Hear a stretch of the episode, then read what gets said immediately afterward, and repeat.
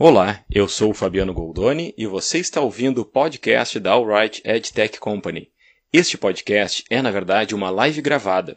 Estamos disponibilizando nossas lives em áudio para alcançar você também, além dos nossos parceiros que nos assistem no YouTube e nas nossas redes sociais.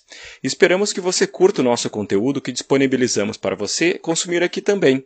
Um abraço dos amigos da Alright EdTech Company.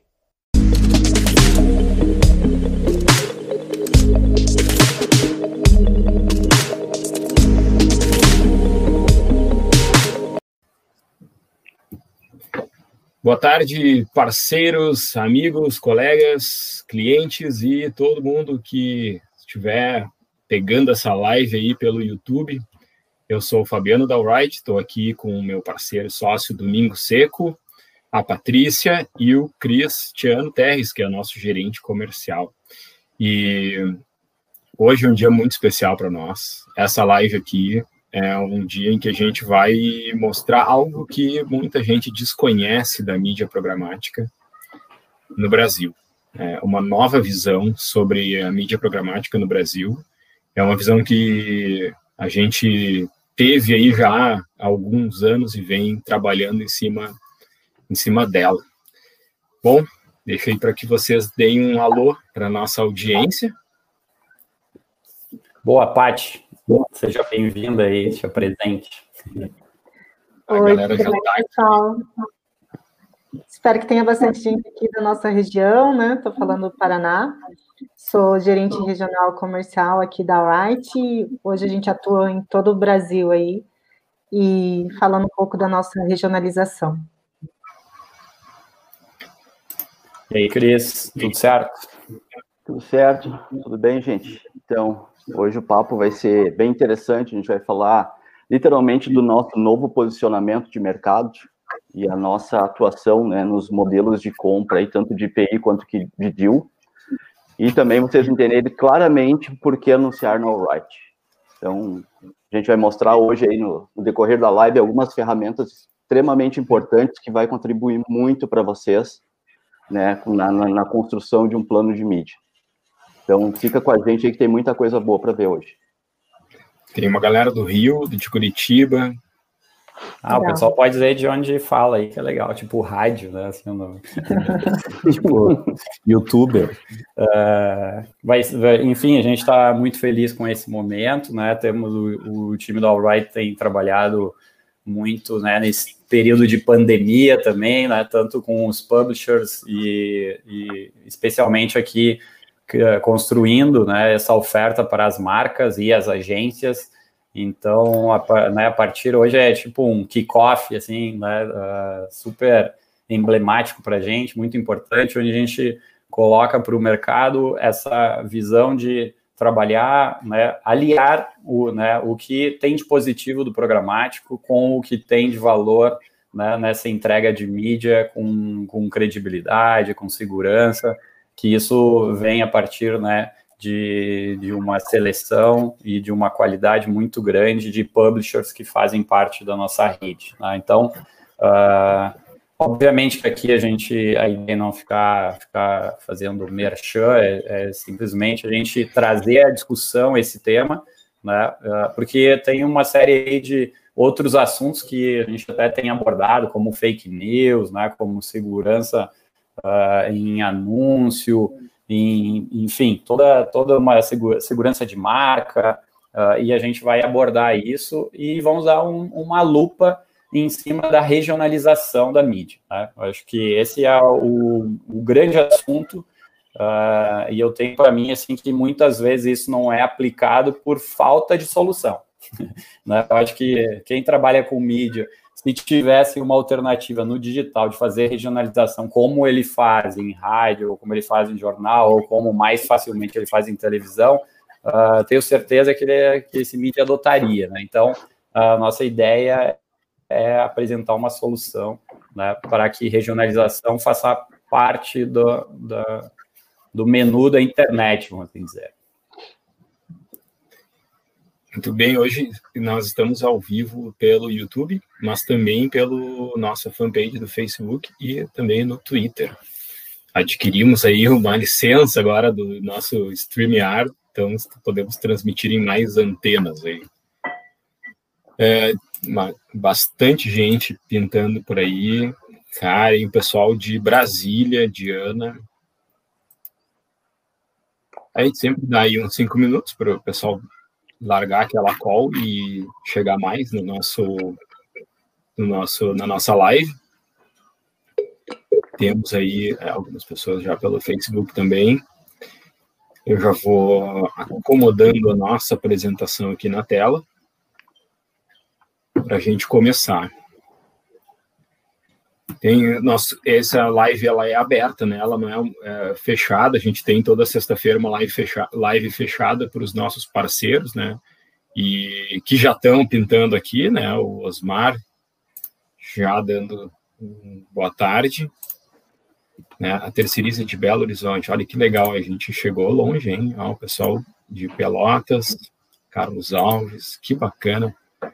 Que bacana a gente vendo aí o nossa nossa marca e nossa nossa nossa visão assim do mercado podendo alcançar aí todos esses esses lugares. Muito bem, vamos começar então. Nessa né? essa live é a Right for Brands, onde a gente transmite aberta para todo o mercado. Hoje o papo é a importância de regionalizar suas campanhas digitais. Já nos apresentamos aqui, né? Domingos Seco Júnior, CEO da Right, eu, Fabiano, a Patrícia, gerente regional comercial, e o Cristiano, gerente nacional comercial. Também é a galera do comercial, né? Dando o seu recado aqui nas nossas lives, né? A gente sente falta aqui do pessoal quando faz, faz live, assim, gosta de ter vocês aqui, comercial sempre traz boas visões e bons negócios para nós. Falando em negócios, a gente hoje começa o nosso papo falando um pouco dos dilemas do marketing digital em 2020. Na verdade, esses dilemas eles já vêm de alguma data, né? Eles não é de hoje que a gente ouve falar, por exemplo, dos jardins fechados, né? Que é o Google e o Facebook fechando cada vez mais o acesso aos seus dados para que eles nos obriguem a comprar mídia na plataforma deles, né? A gente não consegue exportar nossos fãs do Facebook para impactar eles com mídia no, no YouTube, não consegue pegar nossos uh, assinantes do YouTube e impactar no Facebook e cada vez mais o acesso a essas plataformas com dados externos ela é restrita, né? Então essas plataformas elas são plataformas dominantes e a gente tem cada vez menos autonomia, né? É, também não é de hoje que a gente ouve falar do fim dos cookies, né? Que já tem aí alguns browsers que é, impedem o rastreamento, né? A Lei Geral de Proteção de Dados também entra um pouquinho aqui, né? É, também não é de hoje que a gente ouve falar em fraude, né? Fraude online, que aí, segundo meio mensagem, pode tirar 23 bilhões dos anunciantes em 2019. É, a fraude, que não é uma coisa que fica lá longe, né, no, no meio, no, nas cavernas e nas, nas salas dos nerds hackers, né, não, ela está ali no Mercado Livre, se você entrar, tem um site, entrar no Mercado Livre, você compra um bot de AdSense clicador e ele dá todas as instruções, né, ainda eu não canso de me espantar como o Mercado Livre deixa isso à venda lá, sendo que isso é um crime. Né? Então, você que investe no Google AdWords Display pode estar vendendo, comprando bot, uh, cliques de bots. As fake news, né, que cada vez mais aí, a partir aí de 2016, a gente ouve falar cada vez mais das fake news.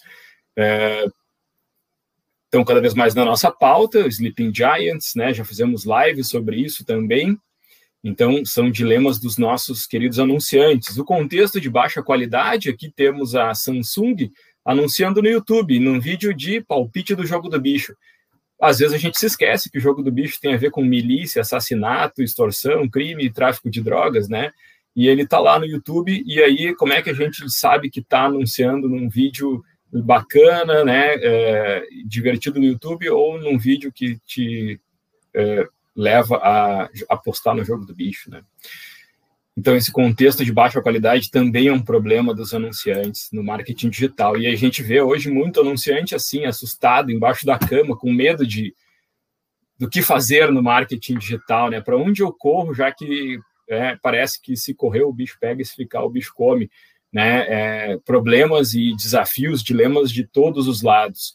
O anunciante, ele mais do que nunca, ele está olhando para a segurança, né? Então, brand safety virou prioridade. E aí, a gente parece que tem uma volta ao passado, né? Até o Seco fez um artigo muito bacana no meio mensagem sobre isso, né? Os anos 90 voltaram, é, onde os anunciantes começam a olhar para esses gigantes do digital como um porto seguro para colocar suas marcas. E aquele papo da programática, como é que fica?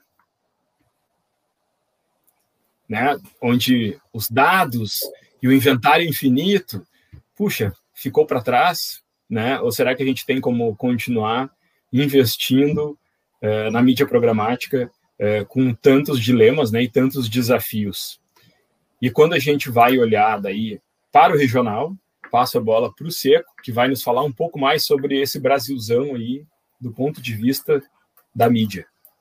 Legal. Acho que se puder, Fabiano, voltar só uma tela, porque vale a gente uh, fazer um ponto de passagem aqui, né, entre essa, essa relação né, de segurança e o, acho que assim, um, um certo desempenho canto que a gente percebe do mercado né, em relação ao programático. Né? Muitas empresas uh, né, tiveram, né, não tiveram sucesso com as suas campanhas, né? muitas, enfim, isso é, é absorvido né, de, de, tanta conversa com o mercado.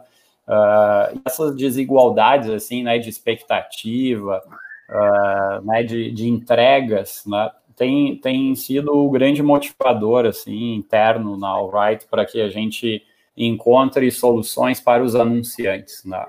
Uh, para que a gente fazer rapidamente uma linha do tempo, né? Nós começamos esse, empreendimento em 2015, né? Desde o início ajudando as marcas e as agências na transformação, né? Uh, conectando as novas plataformas, os novos canais de mídia, e sempre nos marcou né, no mercado como uma empresa de inovação.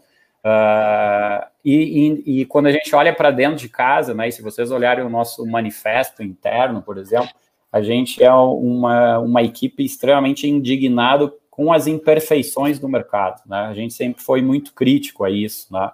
Uh, parte disso são alguns artigos, enfim, mas no dia a dia a gente é muito crítico. Né? pô, se tem essa condição, como é que a gente pode trabalhar para melhorar, né? Isso tanto de um ponto de vista, assim, de, de ajuste do que está errado, mas também de, uh, de, de, trazer à tona o que, o que tem de bom nesse sentido. Né? Então, tem uma série de fatores positivos hoje quando a gente pensa numa mídia uh, em escala, automatizada, enfim, né? que no fim do dia não deixa de ser o que Google e Facebook entregam, né? Audiências, né? Super relevantes, uh, algoritmos precisos, capacidade de trabalho de dados primários, né? E assim por diante. Uh, mas uma coisa que o Fabiano mostrou agora mesmo foi que se perdeu muito esse, eu vou chamar de inteligência de mídia, né? Uh, e se criou um certo abismo entre o racional de mídia tradicional com o digital. Né? E eu acho que quando a gente fala off e on, não é só uma questão né, de, de canal ou de mentalidade, tem, tem mundos que precisam se conversar melhor. E obviamente que hoje, 2020, a gente está muito mais avançado do que cinco anos atrás ou dez anos atrás, não tenha dúvida nenhuma. Mas um ponto que a gente resolve dar um zoom aqui e usar quase como mote, né, nosso como empresa e como grande diferencial, uh, é olhar esse aspecto da mídia através de uma regionalização e essa regionalização ela é um olhar de geolocalização muito distinto da, do tipo de geolocalização que a gente faz quando busca as plataformas tradicionais, né? Uh, muitos aqui sabem que a gente representou a Inloco, por exemplo, durante muitos anos, né? E, e com muita alegria, inclusive. Uh, mas a gente sempre ouvia do anunciante, da agência, tá, mas onde é que o meu anúncio está rodando? Onde é? Eu quero ver meu anúncio, né?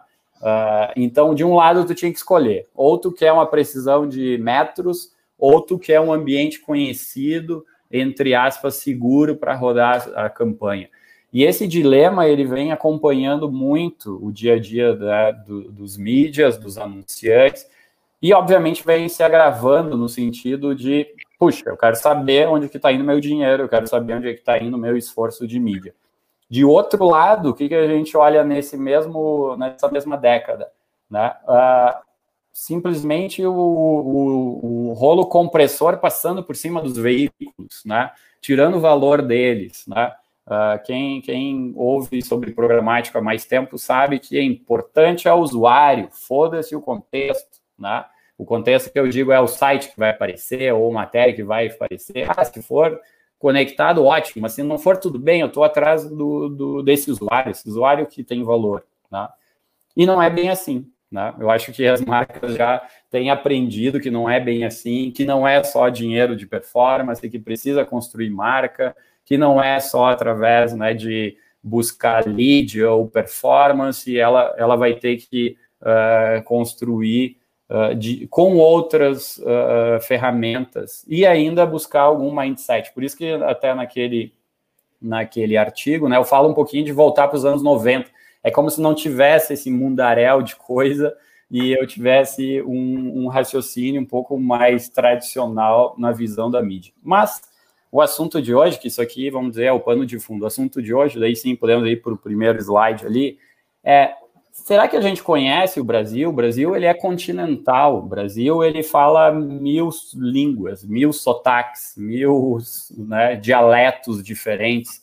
Ele é composto né, de regiões uh, extremamente heterogêneas, ricas, né, e a gente resolve aqui fazer um pequeno passeio pelo país junto com vocês. Vai ser rápido, porque a ideia não é essa, mas é um pouquinho para trazer esse pensamento. Né? Então, a gente vai olhar aqui algumas relações de locais com publishers locais e com economia local. E a, e a grande questão que sempre fica é, se eu faço uma mídia nacional com um gel só na cidade, uh, que tipo de efeito que eu tenho? É diferente de eu fazer uma mídia com veículos locais, né? Uh, com uma entrega né, com, com maior uh, relevância em cima dessa comunidade. Então, nós vamos passar em alguns, uh, algumas dessas cidades né, dentro do Brasil para vocês entenderem também que, puxa, existe uma audiência lá muito interessante. Então, vamos olhar o primeiro caso aqui, né, o estado de Santa Catarina, né, uh, enfim, dispensa apresentações, né, mas a gente sabe que né, tem, tem um PIB per capita e IDH muito alto, né, é um estado aí com menos de 7 milhões de habitantes, mas a gente sabe com o poder aquisitivo que tem o estado de Santa Catarina, enfim, uma série de competências aí, né, que vão da indústria ao agro, ao turismo, à tecnologia. Vamos adiante aqui, Fabiano, por favor. Mas aí, né, ah, por exemplo, poucos sabem que Joinville é maior que Florianópolis. Né? Então, assim, conhecer o Brasil é conhecer essa, essas, essas diferenças. Né? Joinville é a maior cidade do estado, não é Florianópolis. Florianópolis é a capital. É mais que nem a gente olha lá para Canadá, eu nunca sei quem que é o, a capital do Canadá ou da, da Austrália, sabe? Joinville é isso, a gente não, não sabe, né? Uh, o, aqui, o, o, no caso de Santa Catarina, né? Puxa, uma indústria enorme lá né, do, do Vale do Itajaí. Quando a gente olha o Vale, então, né, ainda mais importante, né, uma região fortíssima né, na indústria, enfim, numa série de competências que se tem ali. Né? Mas vamos olhar o que, que é, então, uh, Joinville do ponto de vista do consumo de mídia, né? e aí a gente vai trazer alguns ativos que nós temos uh, dentro da, da própria rede. Tá? E, e, depois, tá? Um pouquinho depois, nós vamos fazer uma, uma navegação. Nós desenvolvemos uma ferramenta para ajudar o mídia e ajudar o nosso time a fazer planejamento de mídia regionalizada uh, com ideia de se ter a finitude da, do investimento, certo? Porque aquela coisa de a internet é sem fim, eu vou botar quanto dinheiro eu, eu quero ou, ou quanto tem disponível, é uma coisa nonsense para um raciocínio de mídia, né? E aí quem está como mídia aí pode me ajudar né, na, na, audiência.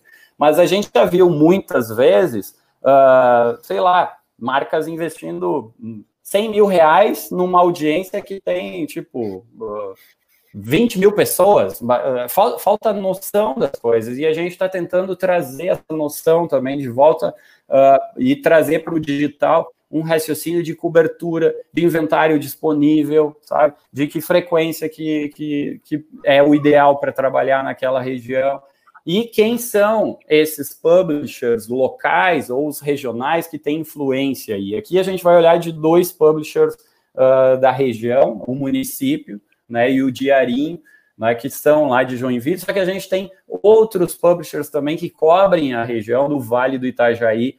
E a ideia é que, né, depois a gente vai mostrar para vocês, quando vocês olhem aqui esse número 230 publishers, significa que são sites, que são portais, todos eles selecionados. Então, não tem nononô, não tem uh, jogo do bicho lá no YouTube, entende? Uh, são sites que têm audiência naquele lugar, né? E, e vejam só o que, que, acontece nesse momento na audiência da rede da Alright em Joinville. São 51% da população. Isso não é gente conectada, tá? Isso é a população toda, porque essa ferramenta ela cruza com dados de IBGE, é o metadados de IBGE, e nos mostra a nossa audiência líquida.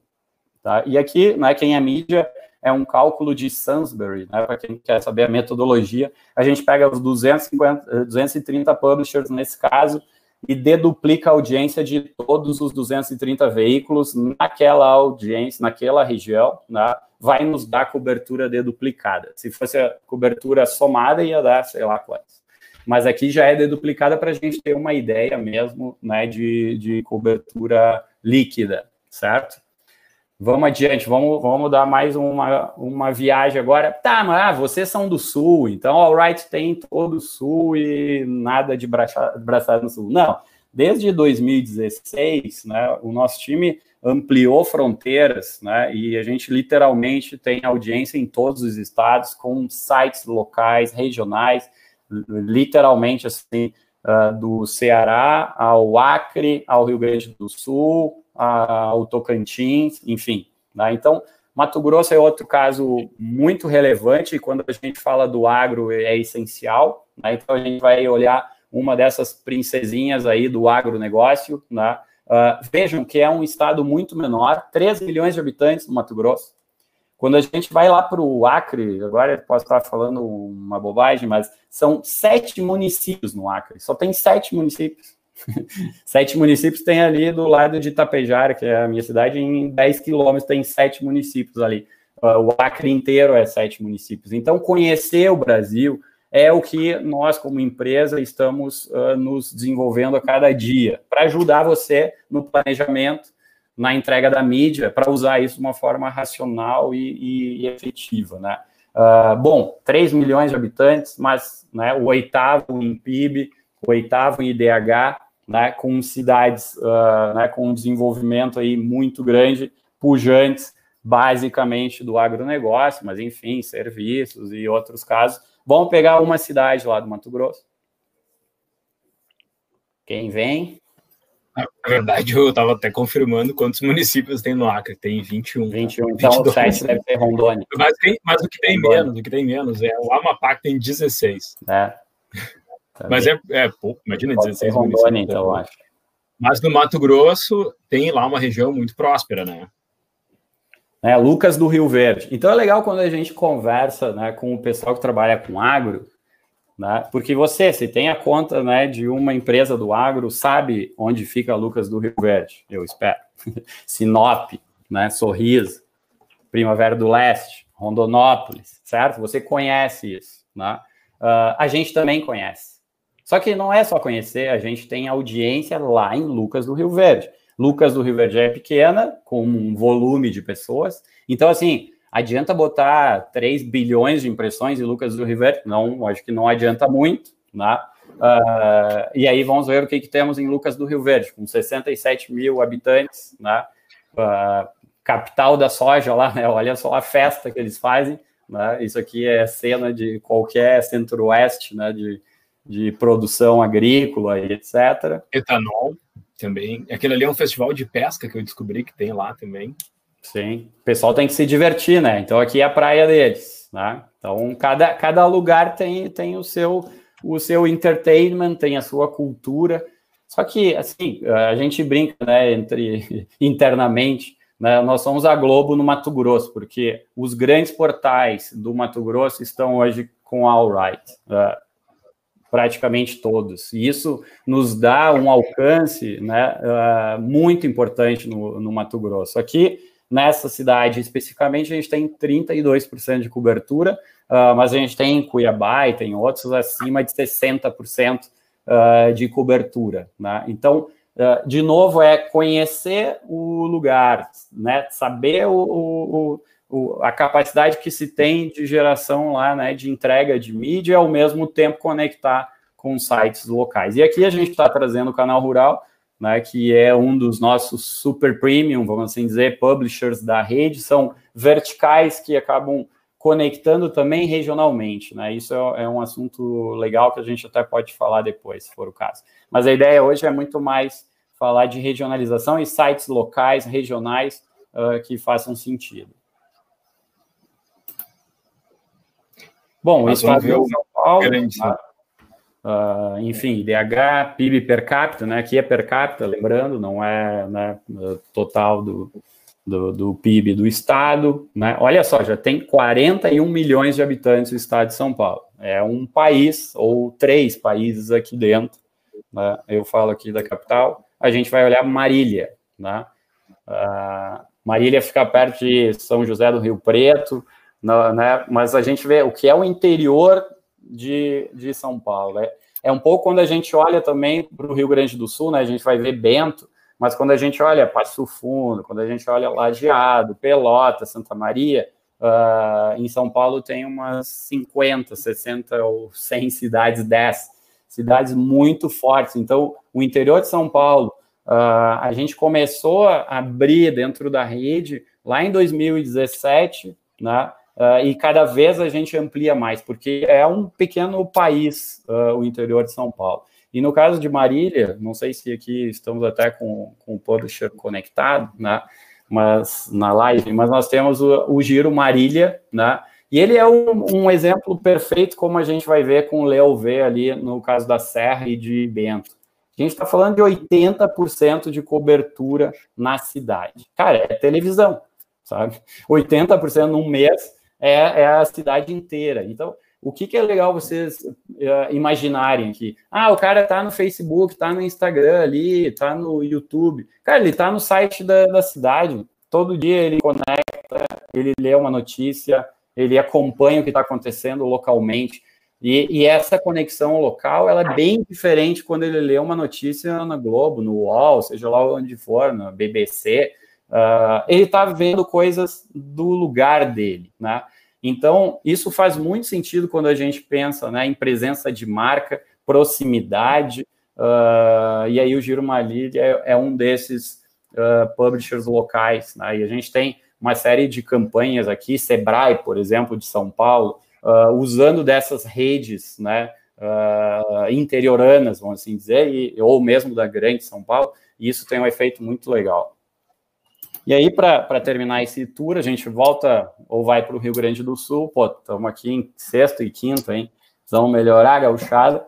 Hoje já são 11 milhões de habitantes, quem é do Rio Grande conhece bem, e a gente vai olhar a terra né, da uva, do vinho e dos móveis também, que é Bento Gonçalves. E né, Bento Leuvé é o nosso o publisher número um, né? Um abraço para os Piccoli aí que estão nos acompanhando. Uh, e eu acho que é legal trazer isso também, né, que, que não está explícito, mas é, é importantíssimo. Né? Aqui é Bento, acho que dispensa qualquer apresentação. Quem não, quem é de fora e não visitou Bento, por favor, façam esse turismo, assim como as outras cidades que eu tem chavarias de vinho. Javarias de vinho, né? Uh, mas vamos olhar agora o, em Bento Gonçalves. Bento Gonçalves tem o Leuv, né? Como a gente tem alguns sites que eles são de regiões, ou mesmo Correio do Povo, por exemplo, que atuam na Serra Gaúcha, mas especialmente o Leové, né, que ele tem aí mais de uma década, e ele é fruto de uma rede de rádios, né, do grupo RSCom, né, quem é mídia do Sul conhece bem o grupo RSCom, da Rádio Viva, da Jovem Pan também aqui no Sul, aí no Sul. Uh, e esse é um, uma questão muito importante. Vocês vão ver que a grande parte dos publishers hoje, dos veículos digitais que estão conosco, eles são grupos de comunicação. Isso faz uma diferença tremenda. Por que, que faz uma diferença tremenda? Cara, porque é, é empresa de verdade, certo? São, são profissionais, são jornalistas, são empreendedores, são pessoas com um vínculo local, que tem 10, 20, 120 anos, que é o caso do Diário Popular, certo? Tem histórico como empresa de comunicação é muito diferente de tu veicular nesse ambiente do que tu ir lá no Google e botar para o Google sortear para um, para um morador de Bento Gonçalves, certo? Uh, e esse é o ponto, bem-vinda, Irenita. Né? Quando, quando tu fala, Irenita deve, deve mandar uns PIs lá para a Rádio Viva de Caxias e de Bento, com certeza. Né? Uh, quando tu fala com veículo local, que tu traz essa, essa credibilidade, puxa, muda, muda de figura. Então é importante que vocês entendam que os parceiros hoje da Alright, eles têm, nós vamos mostrar no detalhe ali, uma série né, de filtros de qualidade, de, de curadoria, assim, né, de cuidados, mas na essência a gente está falando de empresas de comunicação mesmo que têm os seus portais, que tem boa parte tem rádio, ou, ou é jornal, ou já foi jornal, né? Daí nessa coisa da mídia que morre, que nasce e tal. Uh, e nesse sentido, acho que a gente vai entrar já no dilema, né? Quando a gente começou a fazer a conexão, uh, podemos passar aqui. Quando a gente começou a conectar as plataformas de mídia com os anunciantes regionais, certo? Quando a gente foi conectar lá o Unicinos, o Banrisul aí com a Erenita, né? Quando a gente foi colocar o, o ou Cicred, seja quem for, quando a gente for colocar esses caras na internet, no, no novo mundo do programático, a gente viu um gap gigantesco. Por quê? Os dados eles estavam centralizados, eles estavam em grandes portais ou estavam em grandes centros, não estavam lá no local. O, o anunciante que queria fazer aquela mídia não, não se encontrava, né? E aí, quando a gente foi ver a realidade desse publisher, desse veículo, o que, que era a realidade dele? ele tinha uma defasagem técnica, ele, ele tinha, e muitos ainda têm, né, uma venda que ela está voltada para o rádio ou para o jornal, sem, sem uma, uma possibilidade de fazer uma venda de digital, certo? Uh, e ao mesmo tempo as marcas não conseguiam chegar lá, certo? Porque quem entrava lá era um Google AdSense da vida, então estava absolutamente fora da realidade. A gente tem feito um trabalho aí no, literalmente nos últimos cinco anos, né, para reconectar. Uh, ou reconectar, que eu digo, as marcas já faziam negócios com veículos locais ou regionais, mas offline. Quando elas pensavam no digital, qual é a minha saída? Né? Não tenho, vou para Google e Facebook e, e olha lá. Ah, surgiu a programática, vou para a programática. Ups, tem pedra nesse caminho. Então, nesse, nessa construção toda, né, Uh, no fim do dia, o que, que a gente entendeu aqui é, e é o recado de hoje? Pô, né, se a gente puder passar o tchararã, rufem os tambores, a gente entendeu que a gente vai ter que pular uma para fazer sentido, depois eu volto aqui. Uh, a gente entendeu que a gente estava construindo a, a, principal rede regionalizada digital do país. Bom, parece é cheio de sobrenome, mas a verdade é essa. Como é que a gente tem uma rede e aí com os princípios de rede, ou seja, eu consigo de uma forma unificada, né, com menos esforço, uh, mas que eu tenho capilaridade, mas que eu tenho individualização, eu sei onde é que está rodando, né, mas eu tenho no Brasil inteiro. Não, adianta, não adiantaria eu ter uma rede que só vai falar com meia dúzia, né? Então, no fim aqui, eu vou, vou passar daí para a Paty, depois para o Cris, a gente vai apresentar para vocês um pouco desse tamanho já que se tem, vocês vão, vão perceber a magnitude disso, e o, e o que, que a gente já tem de possibilidade de trabalho, e obviamente já está fazendo isso né, com uma série de agências e de marcas, beleza? Eu acho que aqui, né, uh, não sei se é para falar da gente no meio da história, né, mas para quem não conhece é o Right, né, a gente vem se transformando né, durante esse tempo todo, e hoje a gente se entende como uma empresa de tecnologia, eles chamam né, o mercado isso de EdTech, e o nosso propósito é conectar esses publishers com as marcas, né, através desse desenvolvimento de tecnologia, de, de novos modelos, de novos formatos, né, uh, e obviamente prezando para que a gente entregue isso com muita segurança, com muita transparência e que tenha o ganha, ganha, ganha, ganha, ganha, certo? E, e isso é bem, uh, bem difícil de ter no mercado, né? Porque muitas empresas se aproveitam aí dessa situação, né? Ali em cima, aquelas marquinhas é a gente tem, né, hoje a empresa é uma SA, nós temos em torno de 40 colaboradores, tem investimento em pesquisa e desenvolvimento que chegam na casa de 5 milhões de reais em investimento em tecnologia, né? E a gente é do rol ali das scale-ups da Endeavor. Então, um rápido qualificação da gente para quem está nos vendo pela primeira vez. Certo, Paty? Contigo. Certo. Vamos mostrar um pouco do Metabase, então? Quer, passamos para lá. Eu, eu já abri aqui. Abriu. Teve alguém que falou em Bauru. Eu já botei Bauru aqui ah, legal. tela. Isso é legal mostrar toda é a nossa cobertura também. Né? Marília, eu acho que é perto ali. É. é, assim. É, então, a Bauru, a gente tem uma, essa cobertura. Se tiver algum veículo de Bauru que queira se fazer parte da nossa rede, é só mandar um recado lá no site. O pessoal deixou já o, aqui, ó, nos comentários o link para quem quiser se conectar. Legal. Foi na cobertura do Brasil, que é bem legal. É, hoje eu já não consigo imaginar um planejamento digital sem o Metabase, né? O nosso, a nossa tecnologia aí, a ferramenta que a gente criou. Porque, olhando ali para uns meses atrás, quando a gente enviava uma proposta, quando é, um, uma agência pede uma proposta para uma trade desk, ela recebe ali o número total de impressões baseado no investimento, pronto, né?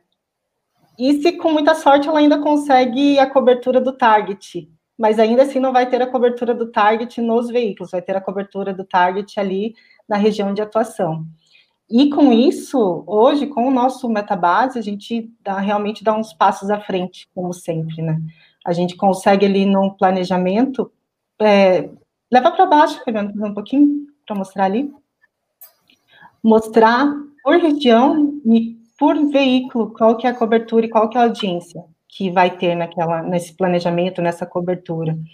E isso funciona muito bem, até dar um oi para a Cassie, que ela estava ali online, trabalha tanto com a mídia on, com a mídia off, para fazer esse comparativo, né, de cobertura e ajudar também nos planejamentos off, porque daí ela vai conseguir ver, volta ali, Fabiano, mais para baixo, fazendo um favor. Eu mostrei e voltei. É, é. Ela vai conseguir daí fazer um comparativo da cobertura que ela tem no estado, a cobertura que ela vai ter por veículo, e se você for mais para o lado direito ali, que até teve um cliente esses dias que nos falou que fez isso manualmente, que precisava do IDH por cidade, né? A gente consegue já entregar isso no planejamento ali, já pronto daí para os anunciantes ou para as agências. Então a gente vem com uma nova visão mesmo, né? Saindo daquela é, obscuridade, dizendo, do open, né, que a gente não sabe, o anunciante não sabe realmente no final onde que vai estar veiculando, para a transparência. Então, hoje, quando o anunciante ou a agência pergunta onde eu vou estar veiculando, a gente vê a região da atuação, né, tira ali já no metabase qual que vai ser a cobertura e quais vão ser os publishers. E ainda apresenta para ver se realmente faz uma outra curadoria para ver se realmente tem algum outro publisher que o anunciante não queira estar, né? Mas como a gente já faz toda essa curadoria antes, isso é praticamente nulo, porque nossos publishers são muito transparentes e com relação também ao conteúdo que a gente trabalha. Viu, então, olha só. No, desculpa, Paty. No ah. privado eu te mandei um link ali, porque eu acho que é legal mostrar esse caso, Paty. Uh, uhum. É um cliente que ele tem uma rede de restaurantes, né? E o que, que a gente vai mostrar para vocês, né? Não quem é o cliente. Mas como é que a gente faz para olhar, nesse caso, 56 cidades que têm restaurantes dessa rede e como é que a gente tem a cobertura e o inventário cidade por cidade uh, e de uma forma unificada. Então, essa ferramenta é muito legal, porque se a gente vai lá para o Comscore, ou vai para o Ibope, seja o que for, ou TGI, tu fica assim, eu tenho, não, não, não é esse link aí. É o... Foi um que eu mandei no, no, no, no privado. São 56 cidades. É. Então, então é muito legal porque a gente consegue ir no nível da cidade, né, Paty? Não é só assim, vou olhar a região sul ou Exato. Paraná. Né? Uhum. Não sei se, se veio o link certo. Esse link está com sete cidades, só sete seleções vai. aqui. Vai, vai, Aqui o que tem de cidade, a Flora, ah, Balneário, Igrejinha, Novo Hamburgo, Caxias, Canoas, Porto Alegre. Ah, é uma rede maior. Sim. Tá.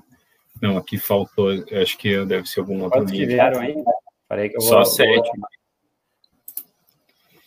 Ah, tá aqui, é, ele tá. Eu vou te mandar pelo WhatsApp, tá? Porque ele, ah, ele tá. Ele, ele é. Exatamente. Bom, é, não sei se a Paty quer, quer seguir aqui um pouco na, na apresentação que a gente que a gente tem. Que Sim, tu... tá. Então, hoje realmente nós somos a maior, vamos dizer assim, é a maior rede hoje do Brasil, né? maior rede nacional digital do Brasil, conseguindo cobrir aí praticamente todos os estados do Brasil. Mas a gente também trabalha muito ao lado do publisher mesmo, né? É, Fabiano está ali à frente disso, e a gente consegue entender do lado do publisher o que está acontecendo para que a gente possa entregar a transparência para o anunciante, a transparência que hoje o anunciante busca, principalmente de conteúdo, né? É, há uns meses atrás, até buscando alguns stories, como a gente está no comercial, a gente acaba trazendo muita coisa. É, quando a gente estava ali naquela questão do, do, dos conteúdos sensacionalistas, a gente seguiu tranquilamente, porque a gente tinha toda a curadoria realmente ao lado dos publishers, do que, que a gente tinha de matéria, né, o que, que eles estavam comunicando. Então, esse trabalho é muito legal da nossa parte também. E a gente, como o Seco falou até no começo, hoje a gente fala todos os sotaques do Brasil, que a gente está presente em todos os, os lugares do Brasil, em todas as menores cidades também. E hoje a gente tem mais de 300 publishers, né, já mapeados ali e conectados por nós, é, da nossa parte com a nossa tecnologia também. São mais de 4,5 mil municípios depois os números foram pequenininhos na nossa live aqui, né? Uhum. 50 milhões de usuários únicos é. 245 milhões de page views mensais, 600 milhões de impactos, não impressões, e 20 milhões de impactos diários. Né? 86% da nossa rede acessa através do celular, o que é uma média bem padrão para o segmento de notícias, né? Nosso foco é o segmento de notícias. Para ter uma ideia, é, o Brasil tem mais de cinco, entre acho que 5.500 municípios hoje. A gente tem aí uma cobertura né, de acesso a 4.500. E essa parte de acesso no mobile da nossa rede também é muito interessante, porque tem determinadas campanhas de determinados anunciantes onde o fit é muito maior no mobile e alguns outros, alguns publishers entregam uma cobertura maior no desktop, e a gente também consegue daí trazer essa visão de qual vai ser a cobertura no mobile para os anunciantes e para as agências, né? Sigo? Pode passar. Uhum. Legal. E daí a grande pergunta que a gente está respondendo aí nos últimos meses, em todas as regiões do Brasil, por que regionalizar, né? Isso que a gente vem respondendo para os anunciantes, né?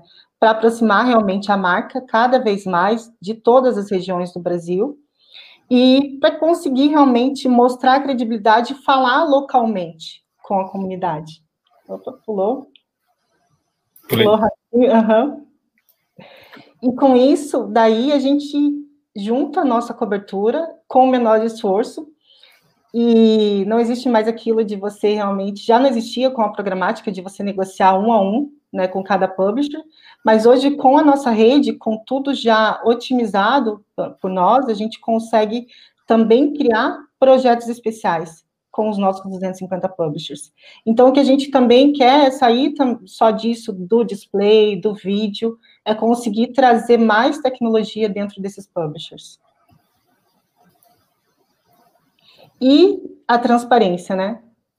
Cada vez mais a transparência. Vamos, vamos sair do, da obscuridade do, do open, que isso é um, é um diferencial que a gente vê no resultado, no final também, ali com relação ao que está sendo entregue de viewability, de CTR e tudo mais. Saber realmente onde que está veiculando, clicar, entrar no site e conseguir ver o anúncio da marca, se for o target, claro, com certeza, né?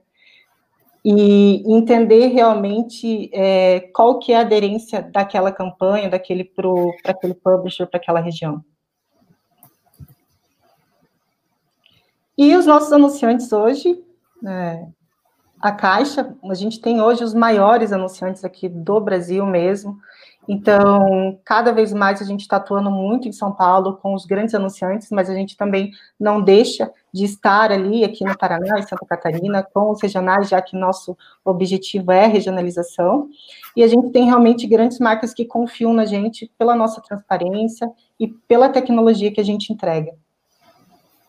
É, acho que é legal colocar nesse ponto também, Paty, que hoje a gente está 100% preparados para uma veiculação tradicional, né, que é via API, que é o que a maioria das agências ah, ainda trabalha, mas também uhum. uma, uma conexão para as marcas que têm o acesso às DSPs, né? Então, quando a gente vê ali Santander, né, Motorola, Caixa Seguradora, né, uh, enfim, Nestlé, todos eles são clientes já que compram o inventário da Allright a partir das suas estruturas já né, uh, em cima de Google DV e etc. Então, uh, existe um posicionamento da Alright cada vez mais para ser esse uh, o, o, melhor parceiro do lado do, do seller, do vendedor, né, do supply. E, e, eu acho que isso aí a gente vai aprender juntos aí, e obviamente a gente não, não vira as costas para o mercado que ainda está se conectando, né? Os anunciantes menores, as agências que ainda buscam uma parceria que buscam na gente para que faça esse link da compra. Mas a gente está vendo um futuro onde todas as marcas e as principais agências de qualquer lugar do país, elas vão ter acesso a esses ambientes de compra, né?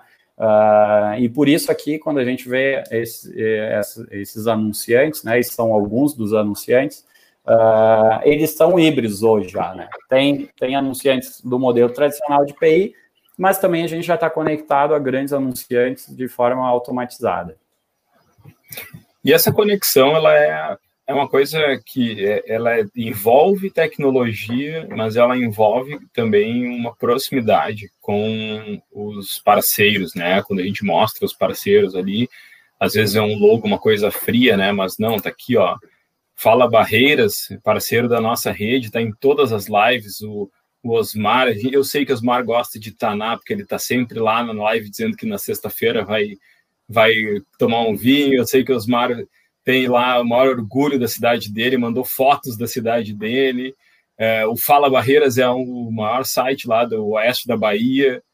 Né? Então, a gente está conectado com o Brasil todo. E aqui também tem o André, que tem um site de esportes que é muito bacana, está sempre conectado com a gente. Né? Tá aqui na live trocando informação, né, vendo como a gente está levando eles para o mercado. Então não tem, não, é transparência total. Legal. E bom, como a gente atua ali do lado do publisher, né, não está só do lado do anunciante, a gente consegue fazer essa ligação a gente consegue, então, realmente otimizar as marcas para que eles possam falar com a audiência realmente regional, onde elas estiverem, com a audiência qualificada, né? Junto com os dados de segmentação e tudo mais. E por que investir na Right for Brands? Né, pela nossa rede própria de publishers, né, onde realmente são mais de 300 ali, falando em todo o Brasil, e os formatos exclusivos, que a gente tem aí bastante coisa bacana, que o Cris vai falar um pouco, principalmente né, sobre os nossos novos formatos ali.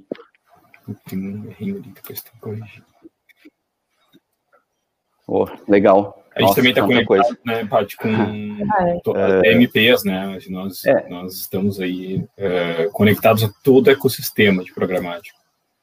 Sim. Ah. Sim, mas antes de eu falar dos formatos, eu, eu gostaria só de reforçar, né, uh, todo esse trabalho que a gente vem fazendo, que eu costumo dizer que é um trabalho de verdade, né, a gente está entregando coisa de verdade aí para o anunciante. E todo o trabalho que a gente vem fazendo aqui na parte operacional, junto com nossos parceiros aí, uh, produtores de conteúdo local em todo o Brasil, né, que estão sempre nos acompanhando, uh, para vocês entenderem a importância desse trabalho, né, o quanto a gente tem essa proximidade com o publish, o quanto a gente pode criar junto com o publish para levar para vocês aí, anunciantes. Então, uh, tendo essa oportunidade de, de abrir agenda, vir falar com a gente, tenho certeza que a gente vai criar coisas muito legais aí em conjunto. Né? Literalmente, a quatro mãos aí, publish, anunciantes e Alright, usando tudo que tem de tecnologia para fazer esse caminho né, e mostrar lá. Como você falou, a gente literalmente aí é, voltou lá nos anos 90, e eu me identifico muito, né, porque eu trabalhava lá nos anos 90 já, e, e é, uma, é uma facilidade muito grande hoje quando tu pega uma, um parceiro como o Alright, que já tem tudo isso literalmente pronto para entregar para vocês, né? É, putz, muito, muito simples, assim, muito fácil. Já teve é, alguns casos, negociações assim, com grandes anunciantes, de a gente mostrar literalmente todo o Brasil, cada cantinho do Brasil, mostrando aí sua audiência, sua cobertura, e realmente a importância de anunciar no publish local. Aí, aí.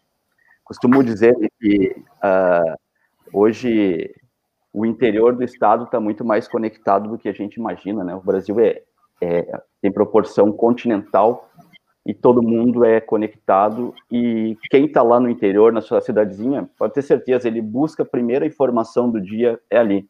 Seja o produtor rural, seja qualquer outro, ele quer saber se vai chover, se a estrada está interrompida, o que, que aconteceu na sua região. E é o publisher que está aí, é o produtor local que vai entregar esse conteúdo. Então, você começar a entender a importância disso. E já teve casos também de pegar agências assim que ficavam desesperados. Pô, tem que conectar 70 cidades agora no Brasil. Cara, como é que eu faço? Vou negociar publish a publish, é quase impossível tu fazer isso em uma semana. Isso leva meses, anos. Vamos falar para vocês, a gente tem tudo pronto aqui. E tem uma base com, muito, com aquela visão muito grande hoje também querendo entrar dentro da, da rede da Alright, que tem que passar por uma curadoria, por uma série de etapas para fazer parte dessa rede. Então. Case da rede de fast food. Exatamente. É, até respondendo para o Maurício ali, ele perguntou sobre cases. Né? Uh, a gente tem, obviamente, alguns cases, né, e bem interessantes. A gente não preparou aqui para mostrar, achamos que ia ficar um pouquinho extenso demais, né? mas eu vou destacar dois especialmente aí. Uh, um agora com Covid, né? Uh, a gente colocou campanhas do governo do estado do Rio Grande do Sul, assim como a gente fez para o governo de, do Paraná, a mesma coisa, uh, mas especialmente do governo do, do, Rio Grande do Sul, a gente utilizou a entrega né, dentro dessa rede de sites né, da, do estado, né, se, uh, região por região, né, micro-região por micro-região, entrega de vídeo no site, entrega de display, entrega de formato de alto impacto com expansão e com vídeo, que é o que o Cris vai mostrar um, um pouco depois, uh, entrega de áudio também dentro de, de sites, né? Uh, ou seja, a gente consegue trazer, né? Uh, e hoje, até pensando, né, esses tempos a gente está falando, poxa, Daqui a pouco eu tenho produzido um filme para campanha, um vídeo, seja lá para o YouTube ou um Stories, e tenho um spot para rádio. Cara, tu consegue fazer hoje veiculação conosco sem produzir uma peça, se, se for o caso. Né? Só com isso já, já faz uma cobertura em todos esses lugares que a gente está falando, porque a gente tem suporte a todos os, os tipos de formato. Mas mais do que isso, o segundo caso aí foi no agro, né, uma, uma grande empresa aí, né, verde da, do, do agro, onde uh, o objetivo deles foi em cima de trabalho com conteúdo. Então, esse caso é muito interessante, porque daí a gente não está falando só do display ou só do vídeo, apesar de ter como sustentação da campanha, como branding, mas o que, o que a Alright fez foi selecionar quatro publishers regionalizados, um de Minas, um do Mato Grosso, um do Paraná, um do Rio Grande do Sul, escolhido a dedo para aquele publisher, onde a gente entregou publi editorial e destaques de matéria em cada uma dessas cidades, né? e complementou ainda com uma mídia display. A nossa relação com o publisher ela vai realmente além do que uma rede tradicional, né? E, e quando vocês pegarem a nossa apresentação básica ali, né, e forem mandar para o cliente, para entender a diferença da, da Alright para uma network, que é uma rede como tem aí no mercado, normalmente as redes, né, elas colocam lá um pedaço de tag, né, de, de código, quando vende, roda um anúncio. A nossa relação aqui com o Fala Barreiras, com, com os outros sites que a gente mostrou para vocês, é muito, muito, mas é 400 vezes mais íntima, certo? A Alright faz a gestão, ajuda o publisher a se desenvolver, não só com dinheiro, com monetização, com tecnologia, com conhecimento, com isso que nós estamos fazendo agora, conectando o anunciante com o publisher, sem, sem uh, criar uh, opacidade, né? É transparente. Vocês vão veicular no Fala Barreiras, vão conhecer o site, vão ver o anúncio lá dentro.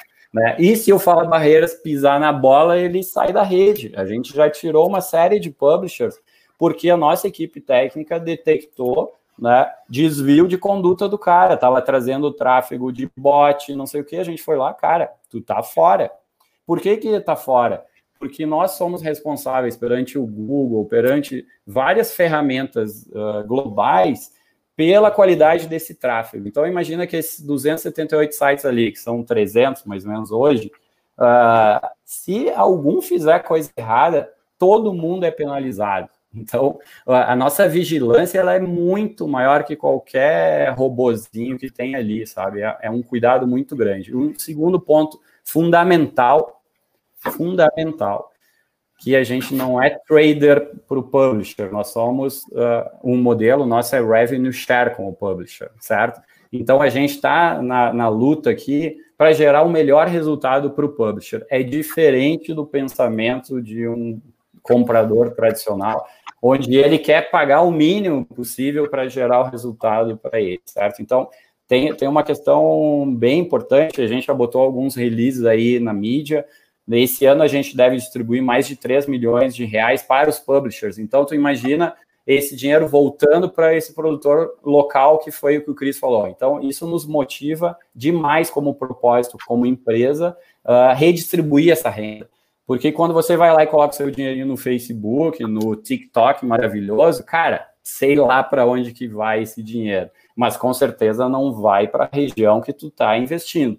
E aí, se tu é varejo, se tu é indústria, se tu é consciente, a compra consciente ela precisa acontecer na mídia, é isso que a gente está colocando. Então, na frente tem a coisa funcional para comprar, que é uma rede regional. Por trás tem uma coisa que é filosofal: compra consciente de mídia. Faça com que o recurso chegue até o produtor de conteúdo. Legal.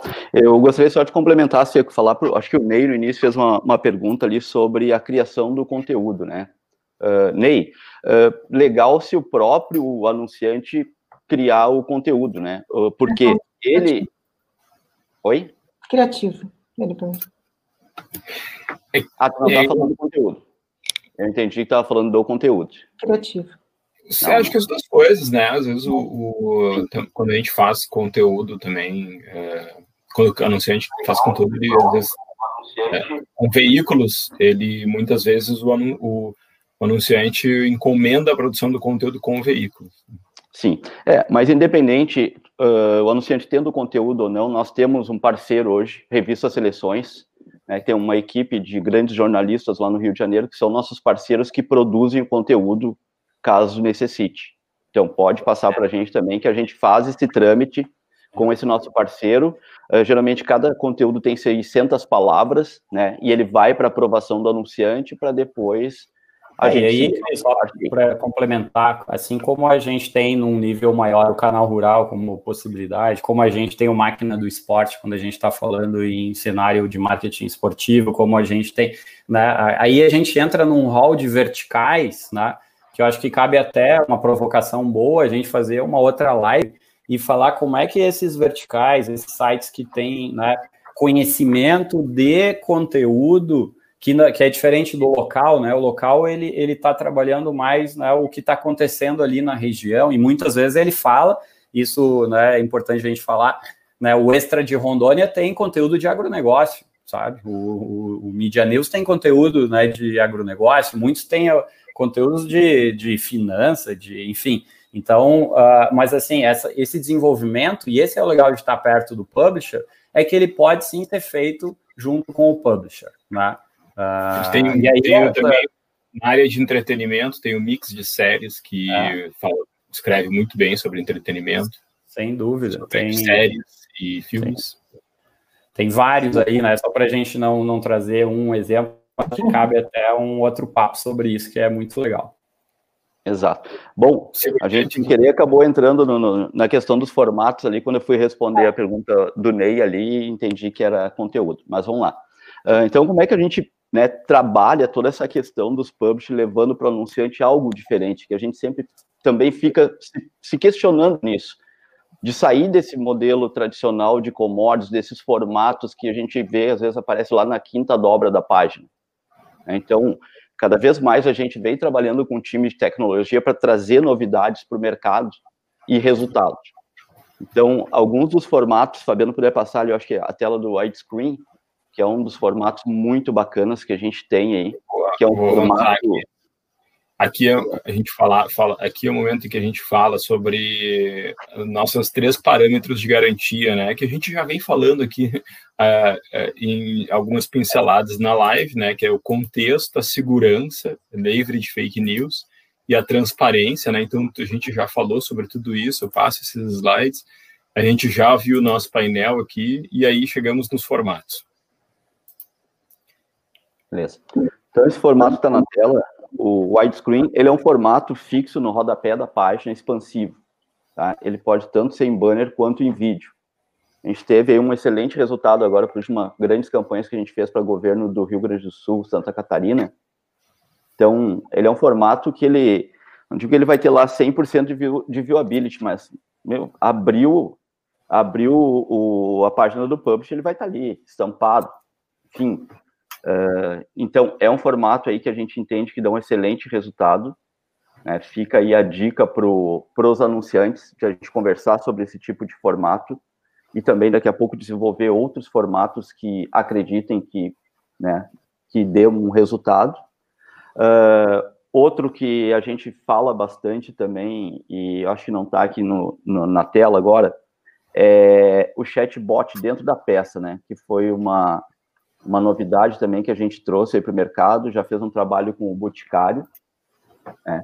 Então, imagina tu interagir com uma peça uh, ali dentro do Publish.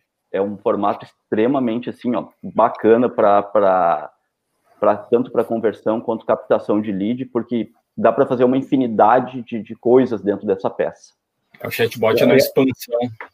Eu acho que é legal uh, Vou, vou, te dar uma escadinha aqui, uh, mas é assim, a gente olhar, né? Eu acho que faz sentido vocês raciocinarem esse espaço de mídia como algo a ser pensado além da mensagem e da geração de tráfego, certo?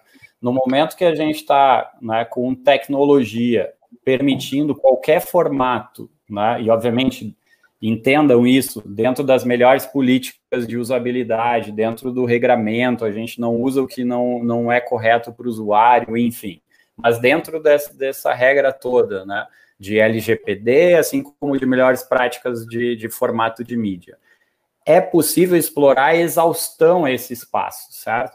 Então a gente deu um exemplo só. Cara, a gente tinha algum tempo já uma ideia de trazer um bot para dentro da mídia, ou seja, o cliente não precisa, o usuário, né, o consumidor não precisa clicar no banner, ir para o site, carregar o site, entrar num bot e ficar conversando com alguém. Não, a gente pega o bot traz para dentro da peça e tu sai conversando dentro da peça.